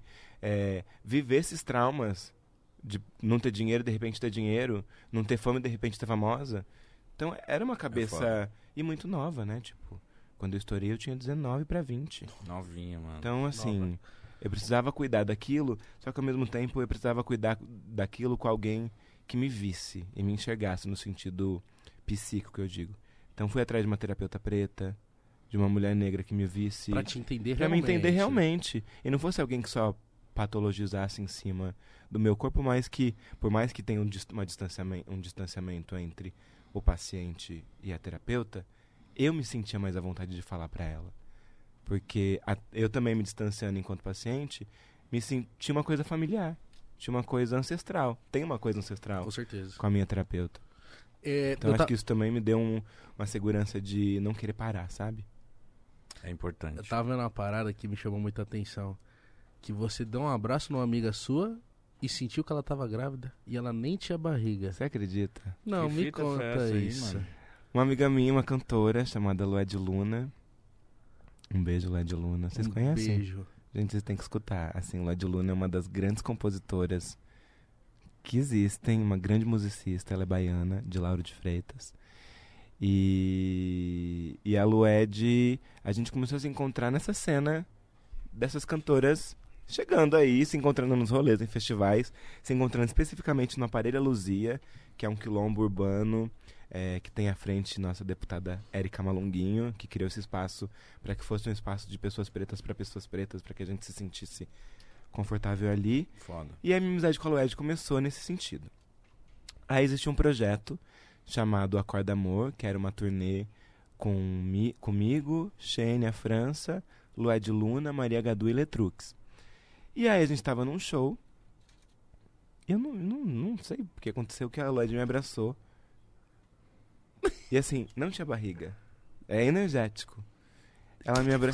Ela me abraçou. Aí eu saí do abraço, falei, você, ela, sim. Shh. Eu falei, não acredito. Aí depois ela me falou, sim, tô grávida, tô vivendo a minha gravidez. Mas o que, que você sentiu? Não sei. Eu abracei ela e falei, tem uma criança aí. E aí, ué, de você? Sim. Caralho. E foi muito doido, porque eu poderia doido. perguntar, ué, de você tem um fio dental? Qualquer coisa. É verdade. Mas as- foi uma conexão muito doida. E aí tem uma música no meu disco, pro filho da Lued, pra Lued, chamada Lua de Fé. Que isso? Que da hora. Isso é bizarro, Mítico. Mas eu acho que é quando você tá aberto pras coisas, quando você tá conectada, às vezes num abraço você consegue sentir se a pessoa tá bem, se a pessoa vai ter um filho. Não, se tá bem, tudo bem. Agora o filho, você foi além. Não, mas o mais louco é que ela, na hora que ela abraçou, ela falou, você, ela, aham, isso aí. Aham. É, as Ela duas já- Ela- as duas- as é. duas estavam conectadas ali. Tipo, não, ixi, fica quieto. É. Cala a boca, pô. Eu já sei também. E é muito Que bonito, assim, isso. porque. Ah, eu sou muito. Acho que eu sou muito conectada nas energias, assim. Eu sou uma pessoa que a espiritualidade. Não só a espiritualidade, mas tudo que envolve a minha energia, o meu contato é um lugar de cuidado. assim. Você já sentiu outras coisas que você falou, ih, vou me tomar um cuidado, ou caramba, ali é bom. Já. Caralho, isso é muito Já. doido. Eu tenho uma vontade de sentir essas Mas paradas. às vezes é. é- é- Esteja atento. Se abra pras coisas. É, talvez eu não só, per- só não percebo, né? É. Eu acho que todo mundo deve ter alguma coisa. Todo, assim. eu acho que a gente é sensível o suficiente pra sentir. O mítico é. Eu Então. sinto, mano. Eu sinto algu- algumas coisas. Tanto pra ruim, tanto pra bom. E, por exemplo, intuição é um grande orixá. Intuição é uma coisa que você. Quando você tem, você fala. Deixa Cara, eu seguir. e tem muita gente que não escuta, não, não, não deixa a sua intuição, tá ligado? Tipo, tem gente Agir, que fala, ah, deixa pra lá, mas a intuição, mano, é uma parada que realmente existe. E, pô, se você prestar atenção na sua, Uhum. nessa parada, você vai tomar decisões, você vai assim tomar a minha cuidado. mãe. Minha mãe me liga e fala, fala não é isso. Patrícia Pô, fala. É isso. mãe, cara. Minha mãe também, tipo.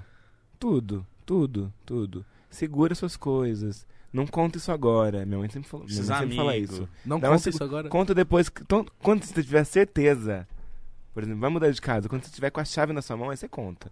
Quando tiver mudado Quando já. você tiver mudada, aí você conta. Mas acho que é isso, é observar algumas coisas que, no fundo, no fundo, no fundo, a gente sabe.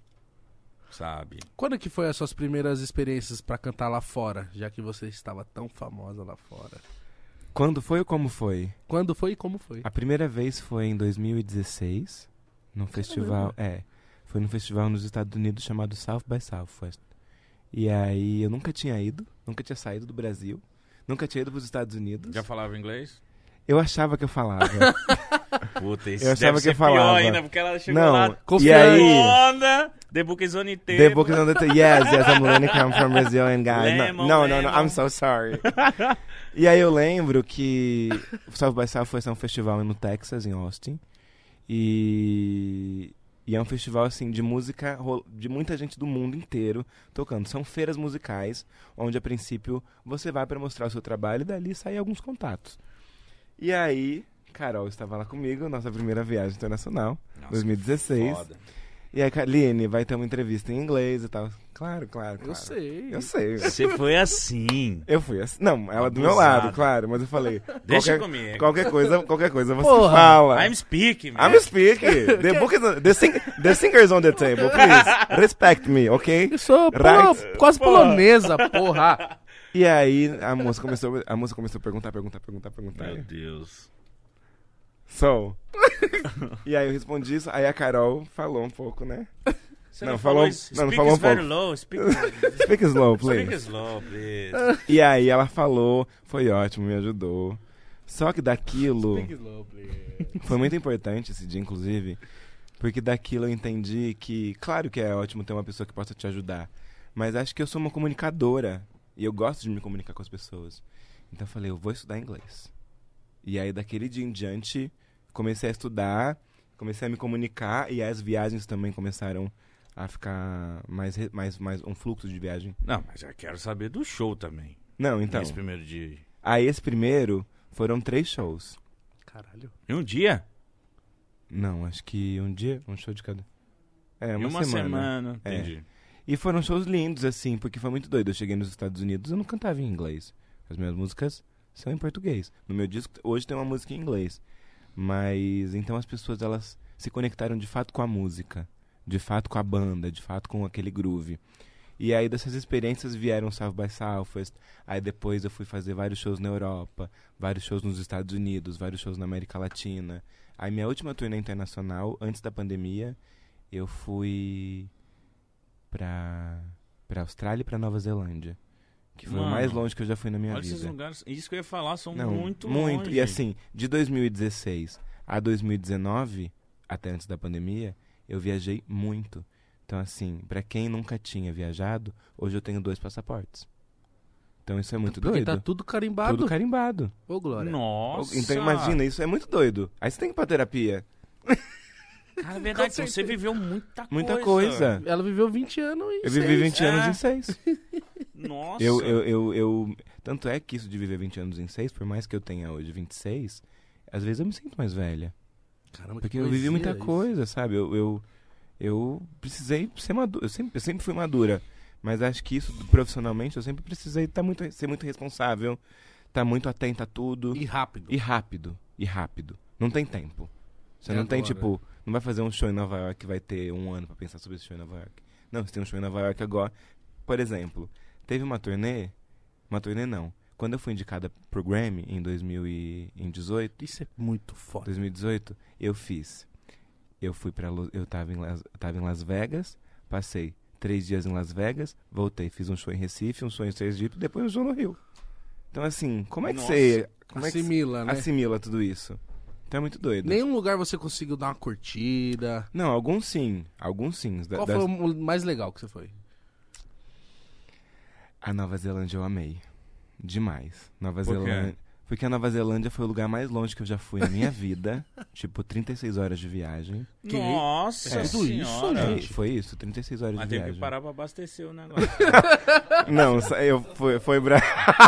Sério, isso não. Faro, você não tá sabendo que tem um posto de gasolina no, No céu? céu? Tá, teve. Pô, teve que fazer um. E diz que lá a gasolina tá mais barata. Tá mais barato? Porra, É, que viagem longa. Eu fui do mano. Bra- foi Brasil, Chile, Chile, Nova Zelândia. Não, Brasil, Chile, Chile, Austrália. Aí primeiro fiquei, acho que foram duas semanas na Austrália e duas semanas na Nova Zelândia. Mas já vivi algumas coisas, tipo, nas viagens dos Estados Unidos, já fiquei um pouco mais, na Europa. E, e não, eu quero curiosidade Eu queria mesmo. saber o que, que tem de É, que diferente que na tem lá- Nova é, Zelândia. isso. Gente, na Nova Zelândia eu vi uma árvore de samambaia. Eu nem sabia que Samambaia Nem tinha eu. árvore. Uma, um pé de samambaia. Eu vi um pé de samambaia. É, que mais? que eu- vi um vulcão pela primeira vez. Nossa, isso Mas deve ser assim no louco. tete a tete, mesmo? Não, De longe, longe. mas vi. Não, mas com certeza. Não Mas era tava ele- espumando? Não. Não, mas, mas Ah. tava com. Tava com. Tava com. Tava com. Sabe o pica-pau? Quando aparece aquela, aquela nuvenzinha em Aham, volta? eu vi. Nossa, eu não É. ia, ia ficar E fora com que é isso, né? Imagina. Lá eu pensava, gente, eu tô muito longe da minha casa. Outra cultura. Outra cultura. diferente, né? Outra cultura. Os povos maori ali. É. Nossa, isso é foda. É muito lindo, assim. Então, acho que a- a viajar tanto me possibilita hoje, enquanto artista, ter um contato com outras culturas que somam muito no meu trabalho, sabe? E que mais lugar você foi, assim, de curioso? Porque é bem interessante. Eu já fui pra Romênia. Você Eu foi já- pra uns lugares que ninguém vai, Eu já não sei mano. fui nem como pra- que é a é. Romênia, não sei nem como que é a bandeira da Azul, amarelo e vermelho, se não me engano. Já fui na Finlândia. Finlândia. Eu já ouvi falar que é da hora. Já. vodka.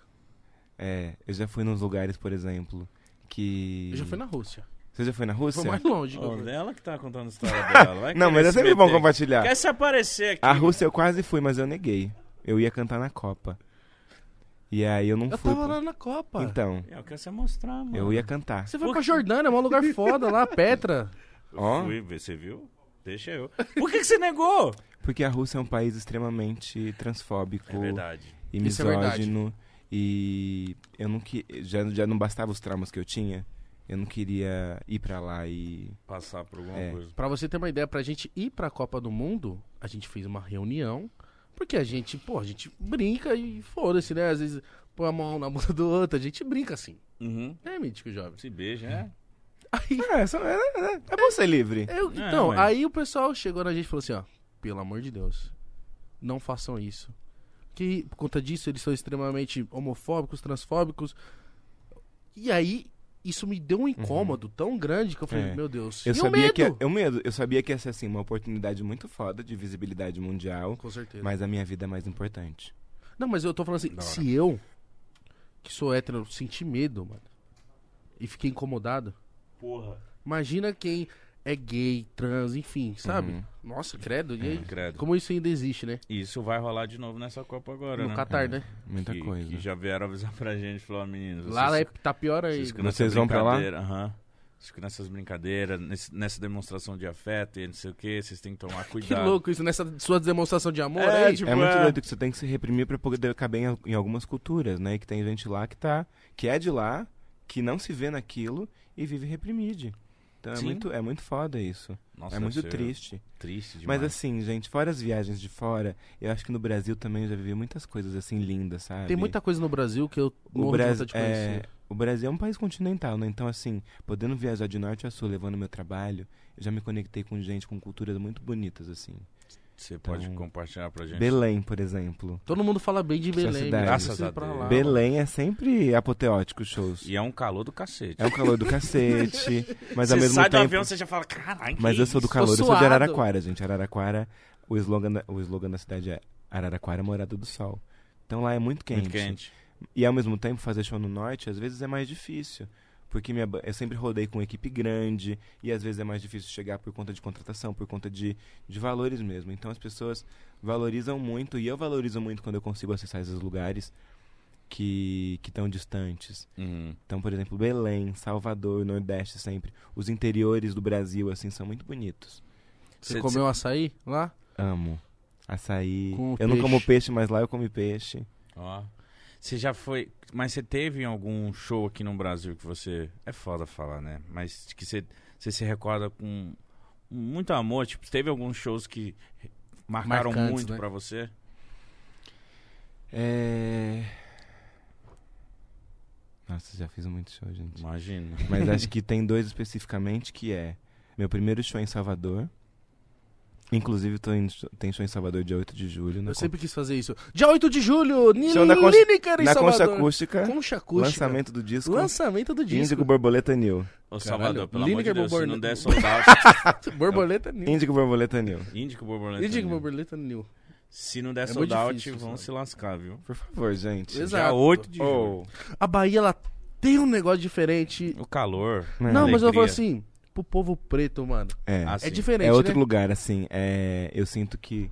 Primeiro que toda vez que eu tô lá, sem querer me apropriar culturalmente, mas eu sempre sinto que tem uma parte minha lá. E depois eu fui descobrir que o pai do meu pai é de Casa Nova, na Bahia. Então tem. Então tem. Então tem. Então hoje eu posso falar que metade da minha família é da Bahia.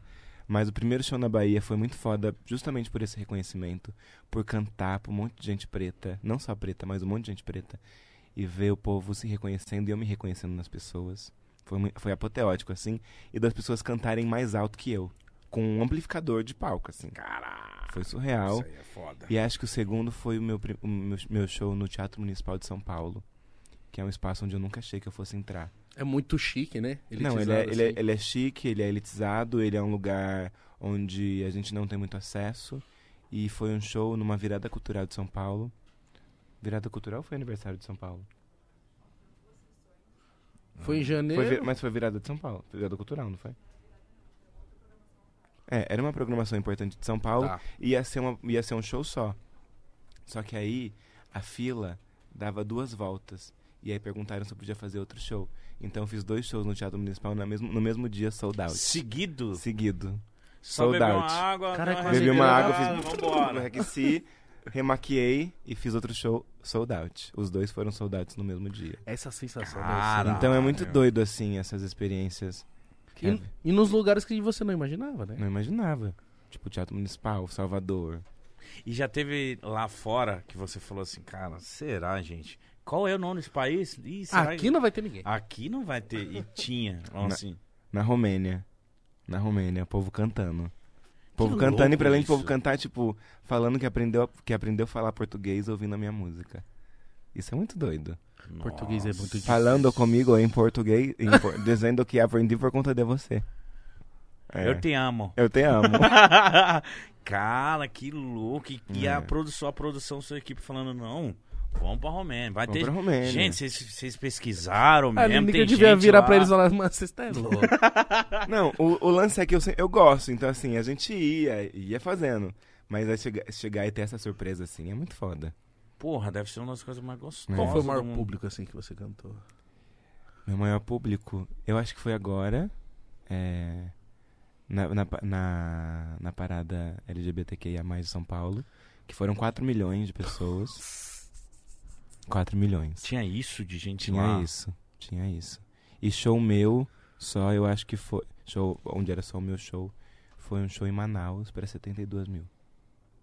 Nossa senhora, mano. É, É. muita gente. Muita, Cara, tô muita, chocado, mano. muita gente. Muita. gente 4 que- milhões na parada LGBTQIA+, é um, é um público que sempre vai, né? Sempre, é, é muita, ainda mais nessa volta, né? Não, mas mas, é apoteótico, né? Mas quase 80 mil pessoas, mano. Num show em Manaus, é a, prime a prime minha primeira vez e única até agora em Manaus. Tinha isso. Eu não sei Como o que, que tem em norte- Manaus também. Inclusive Manaus, Manaus, quero mano. voltar, hein? Aproveitando aqui. Manaus Alô, é contratante. maravilhoso. Alô, contratantes!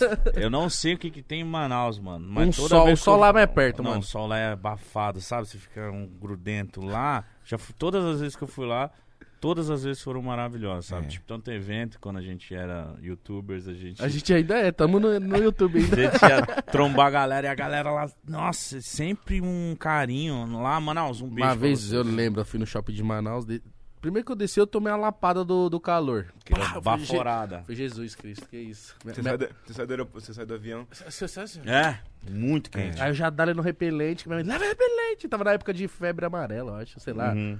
Enfim. Aí eu fui no shopping de Manaus.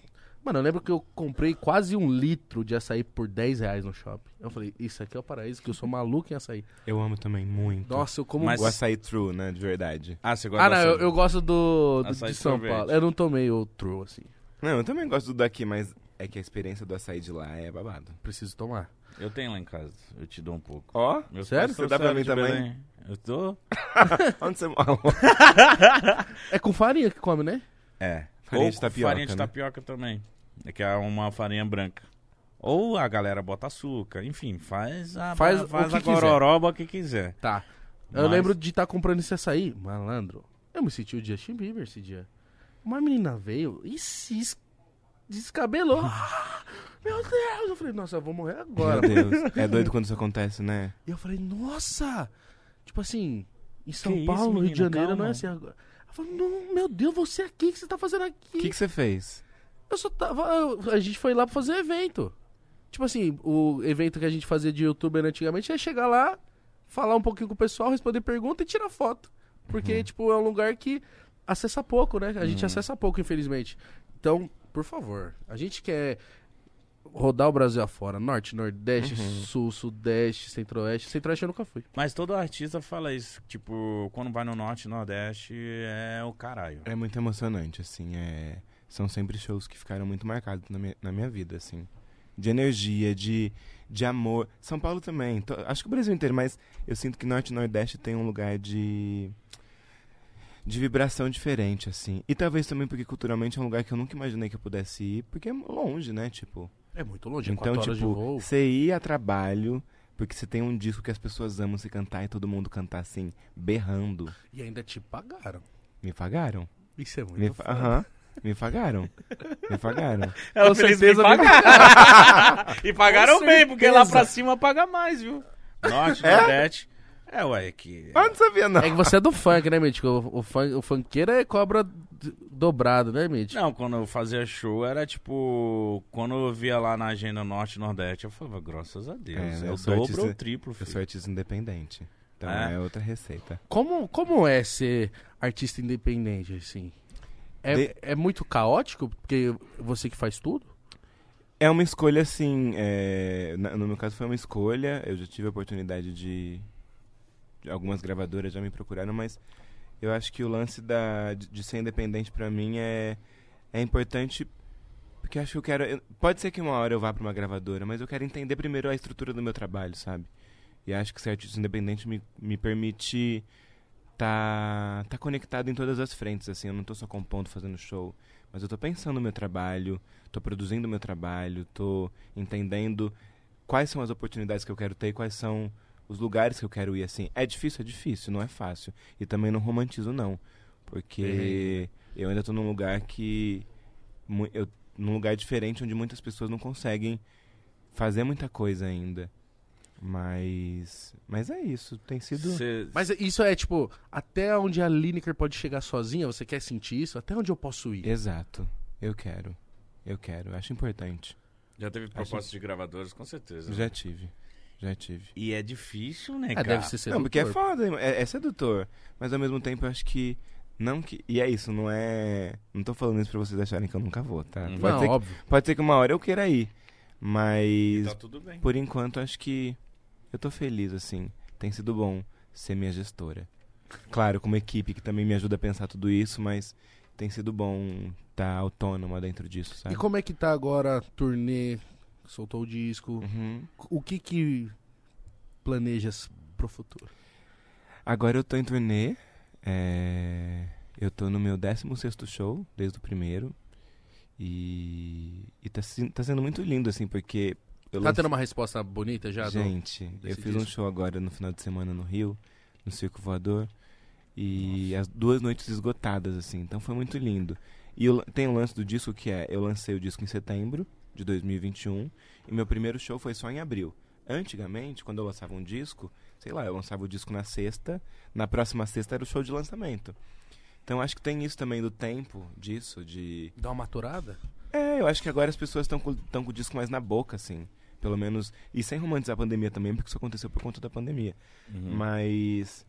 é, teve esse tempo longo das pessoas entenderem o que, que eu tava propondo. Foram setembro, outubro, novembro, dezembro, janeiro, fevereiro, março, abril. Sete meses de, do lançamento até o primeiro show. Então, assim, as pessoas no primeiro show no Sesc Pompeia, no desculpa, no Sesc Pinheiros, as pessoas gritavam, assim, cada Você voltou! música. Obrigado. Não, você voltou, mas assim, gritavam as músicas, cantavam, cantavam comigo.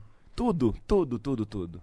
E acho que enquanto artista e compositor, essa experiência tá sendo muito linda, assim. É, agora eu começo os shows no Nordeste, né? Então, dia 8 tem esse show, fiz, fiz agora. Show no Rio. Semana que vem tem o show. Semana que vem nada, sábado. Tem o show em BH, num festival. Voltar também para os festivais, que é uma coisa que eu sempre amei, assim. Acho que festival é um lugar de troca muito interessante, de para além de você fazer seu show para um público que não necessariamente te consome, é um lugar de você ter troca também com outros artistas que às vezes você só tem uma uma conexão via online, assim, ou ouvindo disco. E aí no festival você está dividindo o camarim do lado, você vai ver o show, você vê um monte de gente, como é que as pessoas estão trabalhando, como é que são outros shows, não só o seu. Eu sinto que também em festival as performances são diferentes. É, acho que o show de festival ele é um show mais curto. É muito, isso. muito... Cravado, Cronometrado. 50 minutos. Vai, entra, É. 50? 50, A, gente, geralmente, a gente é, fez... É, não, é, sim. 50 uma hora. Mas a gente fez o Senna agora, 30. Isso é louco. Vai. Passou dois Não minutos, dá pra fazer muita um bolão graça, né? Não. Não dá pra fazer muita graça. É, porque tem muita. é, Tem outros artistas também, então acho que tem um lugar de você também querer levar seu trabalho, mas respeitar que ele não é só seu trabalho. Mas eu amo festival. Acho que desde o meu começo eu fui a muitos festivais. Acho que festival tem essa. esse desafio de como é que em uma hora você vai conseguir. Por exemplo, meu, meu show tem duas horas e vinte quase. Duas horas e Puta dez. showzaço. Caramba. Showzaço. Porque eu tenho três discos com o Índigo. Então é tentar também englobar esses outros universos para não cantar só meu disco e ainda os covers que eu faço no meu show. Então, esse desafio, como é que eu vou conseguir dialogar? O que eu vou escolher pra ser uma hora. O que eu vou escolher para ser uma hora? Como é que eu vou me comunicar com essas pessoas? E fora isso da- da- do convívio com outras bandas e outros artistas, eu gosto muito. E eu sinto que também em festival... O... Vocês já foram no meu show? Não, Não. Então vamos no infelizmente. próximo, por favor. Por vai ser uma favor. honra. Quando vai ter em São Paulo de novo? Em São Paulo, no- agora é festival, né? Levar o Vai ter Vitor. no Koala dia, dia 16 de o setembro, cola, hein? cola é foda, vamos pro cola. Por favor. Ah lá. Aí. Gente, vocês já Eu a, quero aquela a Carol pulseira tem que na ser entrevistada preta, no Pode então. Pá. Que. Eu quero aquela pulseira na preta que só faz assim o segurança fica em Vamos, choque. mas o Esse Vitor, é o importante. Vitor não vai. Não, o Vitor não. é fã O, dela o Vitor, declarado. que é o mais fã, não vai. É. E eu ia falar que o público que tá no festival parece que ele tá disposto a se esgoelar, Aham. a se entregar pra cada show. E isso é maravilhoso. Pode chover, pode, Pode, acontecer qualquer gente. coisa, foda-se. É muito doido, parece que assim, a gente sabe que é só esse tempo. Vai, tamo aqui, tamo aqui.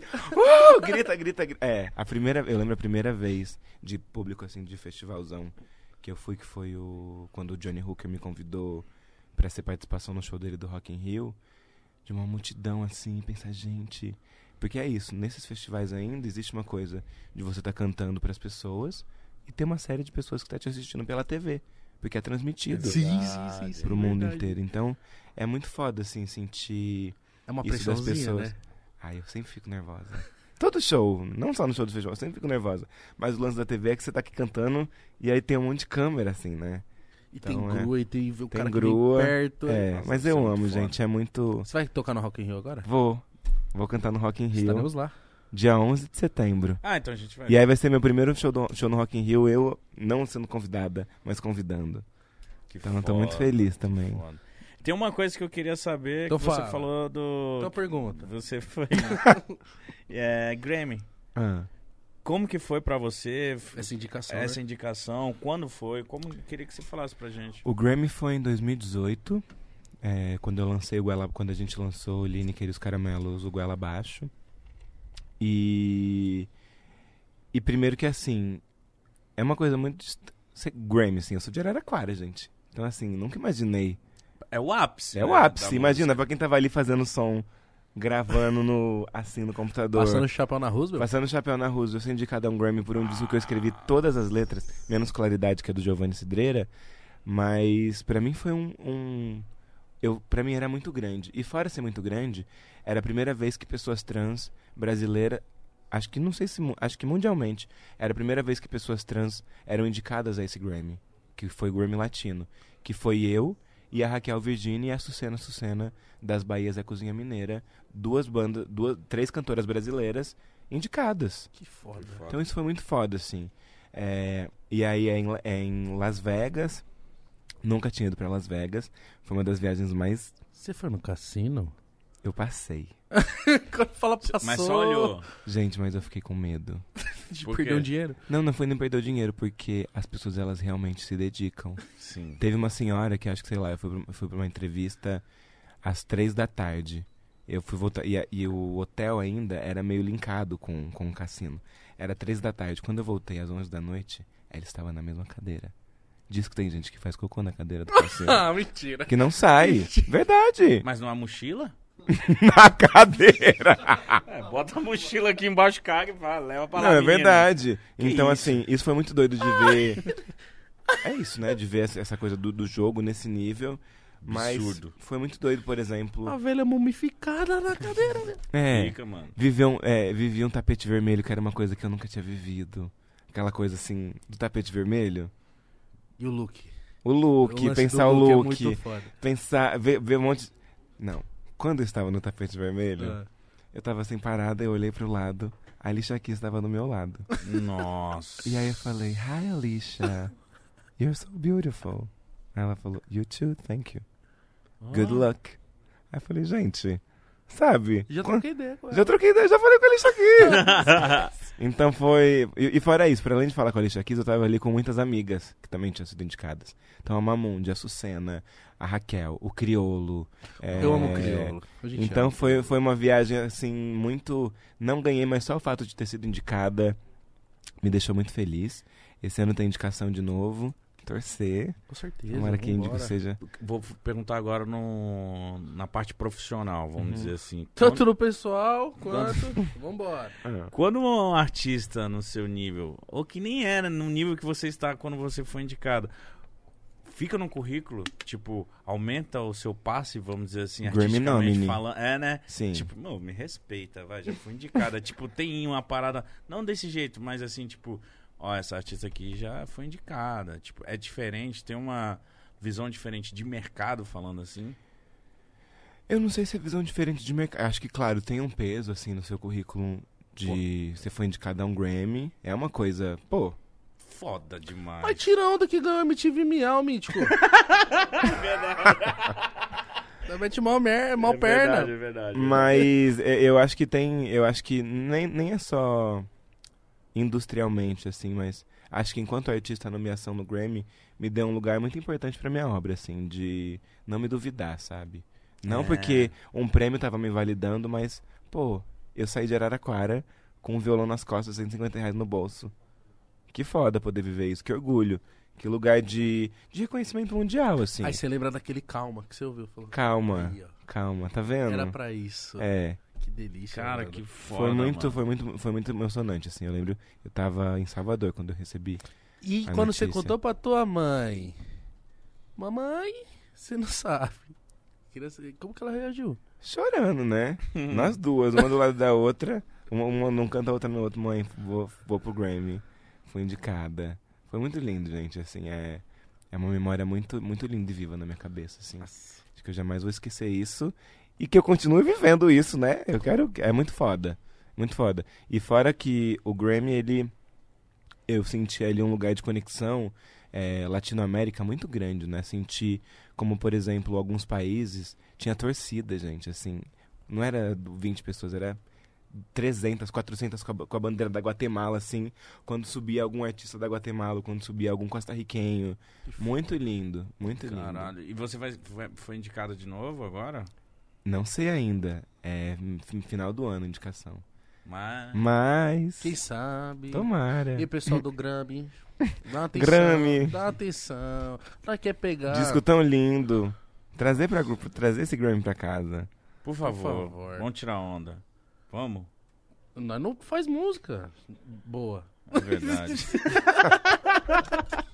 Mas eu queria ser indicado. Imagina que honra, que coisa. Eu queria só tá. É, eu queria ir Convidado lá. Mas quais são, por exemplo, o podcast, quais são os prêmios internacionais que, são, que, que existem na categoria? Se o tem, M, não, não, o não. A gente ganhou esse da GQ, é GQ. Aí, ó. Dos Man, homens do Man of the Year, que, É, entendeu? Junto com o Emicida. Foi mesmo. Chique. Toma. O MC Galvão da- Bueno. O MC fez um discurso que eu falei, para. Não, o Emicida subiu.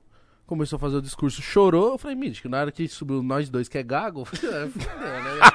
O Emicida fez um discurso e o Igão não sabia o que falar. Tamo junto, porra, é nóis. É nóis. Não, o MC, eu juro por Deus, ele subiu e falou, é, a caminhada não foi fácil. Aí ele fez... Eu falei. Falei, aí você tá machucando, E nós no menino. Copacabana Palace assim, tipo, O que, que vocês falaram? Não, ele falou assim, valeu, gente. Tentamos, fa- ele tentou fazer alguma graça, deu tudo Gaguejando. errado, gaguejou. É isso, galera. Valeu, tamo junto, é nóis. Deus abençoe. E na frente estava a Grazi Massafera, Galvão Galvão, Bueno, Bueno, MC. Emicida, o Lázaro Ramos. muita gente, muita gente. Não, o. Lázaro Ramos chorou com o MC da. Eu falei, ah, tá. Ah, nossa, Isso de premiação é foda, né? Tipo, por mais que você sabe o que você quer falar. Aconteceu isso já com você? É. O último prêmio que eu ganhei, eu não sabia se eu ia ganhar, mas eu preparei o meu texto. E aí eu li. Mas acho que eu só não. Mas eu tenho a coisa que quando eu começo. Quando eu me emociono, Você fica meio... eu, eu choro de fazer bico. Então, mas ali eu consegui, ali eu. Falei, não, hoje, hoje, eu não, hoje, hoje não, é um choro, não é choro, acho que hoje é. Que bom, que legal. Nossa, me deu uma tristeza de lembrar a gente no palco recebendo esse prêmio, Igão. Dois gordos tontos, falando nada com nada, mano. Nada a ver, gente. Mas pelo menos recebemos o prêmio. Foi bom. Foi Man of bom. the Year 2021. É, isso que- Toma! Nós quer o 2022. Tchau, É, com certeza, exatamente. Não, mas foi foda. foi Só troca o DJ lá, que aquele DJ tava ruim, pai. Vixe. Aquele amor. Nós foi até embora. Tô foda. Já, zoando. já tá dando oreada já no. É no mentira, os caras é meu parceiro, a Tamo revista junto, lá, GQ, tá é nóis. Lineker. Oi. Vou começar a ler perguntas dos seus fãs. Tá. Mandaram aqui. Nossa, mandaram, hein? Mandaram. Começar pelo Otávio Santiago. É ele, né? O primeiro? Ó, tivemos o privilégio de acompanhar seu encontro com o Djavan no começo do mês. Poderia falar um pouco do que ele significa pra você? Beijos e obrigado por nos permitir ser, ser atravessados pela sua sensível e revolucionária arte. Ah, obrigado, Otávio. Então, o Djavan é isso, né? O Djavan, ele é o meu ídolo. Assim, meu artista inspiração, que eu ouço desde criança, que eu conheci por conta da minha tia Bia, que é no show, que eu contei lá no começo. Quantas pessoas É. o Djavan já apaixonou? Não que ele se Nossa. apaixonou, mas ele fez se apaixonar por ele. É, gente, ali é babado. E aí é isso, por exemplo, é, acho que o lance de ser um artista hoje e poder encontrar com outras pessoas assim, e às vezes eu fingo de costume, mas é aquilo. Com quem você não conseguiu fingir costume? Você falou assim, meu Deus. Pô, já você fingiu? Com a Solange. A Solange Knowles. Você, tipo, não conseguiu Não. manter a pose. Não. Ah, você fez assim? Ah, Porque eu fui no show dela que era um show muito pequeno. E assim, eu, ela tava aqui, eu tava aqui, ela tava aqui. Muito na frente. E aí eu comecei a gritar. Ah! ah! E ela cantando e o povo assim me olhando. que essa doida? Foi. Mas aí eu fui ver o show do Djavan e, e consegui dar um beijo nele e comecei a chorar muito, assim, porque, pô, é, a Djavan pra mim era Araraquara, Djavan pra mim é minha família, Djavan pra mim é minha inspiração musical. Então foi muito foda poder falar pra ele, assim, poder falar, homenagear alguém em vida, ser um ancestral meu que tá ali ainda. Falar, olha, por você, minha poesia também existe, minhas referências também existem. Agora, sabe? Djavan, manda um salve pra tia Bia, por favor. Nossa, a tia Bia, se isso acontece. Ei, Bia, tamo junto. Beijaço. Cadê? Deixa eu ver o próximo. Felipe. Lineker. Como dosar a exposição para você não se expor demais, mas também não deixar de aparecer e ser vista? Nossa. É, Essa dosagem é eu, eu, eu, eu me considero uma pessoa reservada, assim. Eu sou. Pra mim é importante esse meio termo de. Eu já tô muito exposta, né?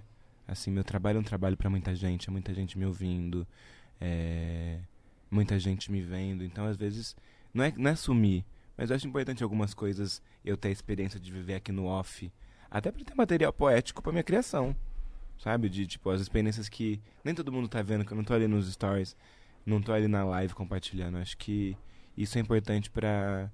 Não só pra longevidade do meu trabalho, do que eu acredito, mas pra minha fortaleza mesmo, assim, enquanto ser humana. Não quero ser pessoa pública o tempo inteiro. Não, nem faz bem. É, acho que é importante Ah. ter seu momento ali de, de resguardo. O César falou aqui, ó. Como foi a experiência de cantar com Milton Nascimento e outros ídolos da MPB? São referências para o seu trabalho? É, é, é muito doido, assim, ter, já poder cantar com algumas pessoas que me inspiram muito. Porque é esse lugar de. De repente, você tá ouvindo a pessoa no seu fone, assim. No outro dia você tá cantando com a pessoa e a pessoa te olhando, agradecendo, assim. Então, a experiência com o Milton foi muito linda.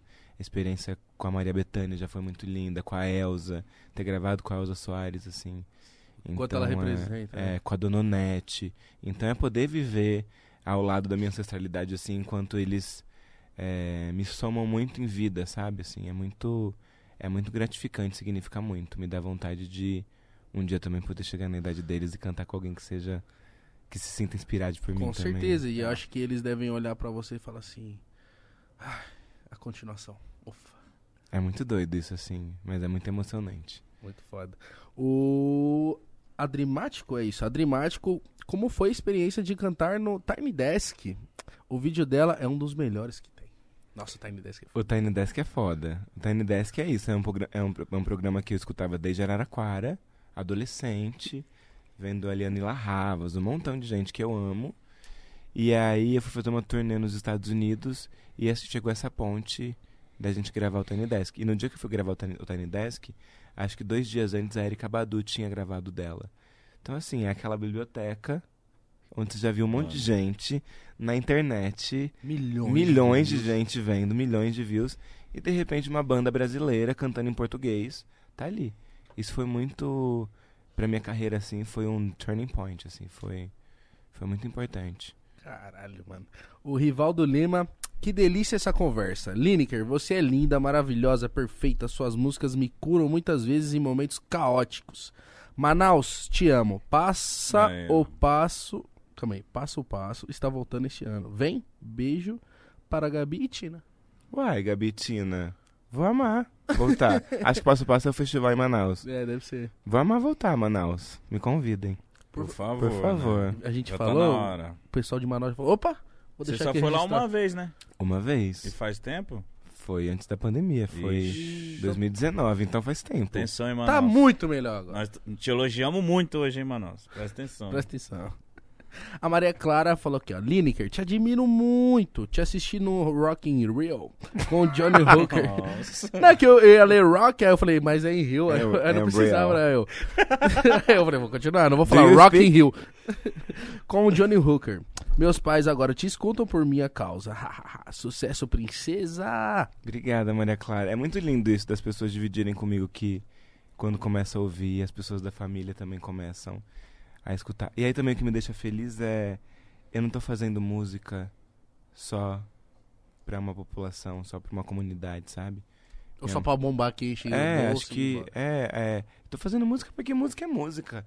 Música é algo que a gente tem algum dia da sua vida que você não escuta uma música que você quer, se quer que nem seja uma que você colocou, mas uma que passou e alguém no carro e alguém ouviu. Então música é uma Sim. coisa viva. Todo dia eu ouço música. Todo dia. Não tem um dia que a gente não ouça uma Não, música. toda então, hora eu escuto. acho que isso é uma coisa muito linda, assim, de, de poder fazer música pra todo mundo.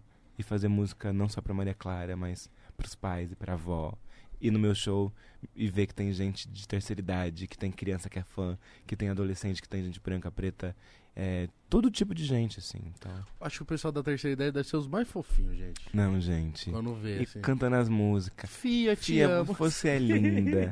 É muito, é, é muito. Tem, tem gente de tudo quanto é jeito. É eu muito amo bonito. os velhos. Gente que tatua. É muito doido. Eu acho que esse nível. Você já chegou nesse nível de que te tatuaram? Como assim? Tipo, tatuaram rosto. mítico jovem, uma frase sua. Não, já tatuaram tatuagem, frases minhas, essas paradas. Uhum. Isso é absurdo, assim. Absurdo. Quando alguém chega, ah, o que eu fiz? Eu falo, ah, não sei se E é o maluco. rosto? O rosto não, aí é foda. É, gente. eu ia rir. Faz isso não. Já fizeram o seu rosto, você. Algum, alguns rostos tatuados. Não, aí é um fã no Não, nível, gente, mas assim. é. Pra tatuar o meu rosto ou do mítico tem que ser nas costas. Caralho, é muito nível fã maluco. É. Aquele fã. É, é, é, Fã maluco que eu falo que Quando me mostra, você fala, gente do céu. Fala, Mas- meu Deus. Meu Deus. Aí você Tá fala, bom. que resposta. É. Mas aí eu falo, tá bom então, então me dá um abraço aqui, vai. E você gostou de estar aqui com a gente hoje? Gente, eu tô muito emocionada. Por Por quê? quê? Porque eu nunca tinha ido num podcast. É a primeira vez. Acho que. É isso, por exemplo. Quando eu fui chamada pra ir num podcast que era pra falar sobre fracasso. E eu falei, gente, eu vou falar sobre fracasso no momento da minha vida, onde tem tanta vitória pra dividir, sabe? Tanta Óbvio. experiência foda. E aí, quando chegou o convite de vocês, não só por acreditar e por admirar o trabalho de vocês, mas também por o meu irmão ser um cara tão fã é, e poder ter essa troca tão, tão massa, assim, me sentir tão respeitada. Tô muito feliz. Ah, Me sinto. Vocês são meus amigos. A gente, É, é, óbvio. a gente é amigo? Sim. Lógico, E não é amigo do açaí. Vitor, otário. Vamos tomar açaí. Vamos tomar açaí com farinha. Não, eu vou fazer outras coisas também, né? Não só açaí com farinha. Tá bom. Vitor Hugo, você tem que vir aqui. Pode cobrar sua irmã. É, obrigado por ajudar nós na. Dessa Confirmar empreitada. pra ela vir pra cá. Exatamente. Um beijo pro Vitor Hugo, especialmente. Não é não, místico? Você quer falar a última coisa pra galera? É aqui? Isso, Nessa? na câmera 3. Gente, muito obrigada. Tô muito feliz. Espero que vocês tenham gostado. Amaram, com certeza. Acho que foi uma das, minha entre- uma das minhas entrevistas mais sinceras, assim, de. Mais sinceras porque não foram perguntas óbvias, porque a gente trocou de igual. E acho que é muito legal quando isso acontece, quando a gente consegue ver a humanidade dentro de um bate-bola. Então, tô muito feliz. E as cidades aí que eu falei que não foi, ó. Ah, sabe. Se liga, viu, um rapaziada? beijo, Se obrigado. vocês ainda não seguem a Lineker, por favor, para de ser moscão. Vai aqui na descrição, tá as redes sociais dela, pra E todo com mundo seguir. lá também ela vai postar a agendinha dos próximos shows. Sim. Exatamente. Sei que dia 8 ela vai estar na Coxa Acústica lá em Salvador, hein, pai? Você tá, você tá feliz dando essas informações? É, porque eu fico me sentindo rádio, Faustão, né, mano? Faustão. Então é, gente, fiquem com Deus, fiquem com quem vocês quiserem. Na moral, é isso. Boa terça-feira. Dignidade já. Ah, tudo bem. Tchau. Colocou a voz de um rato, viado.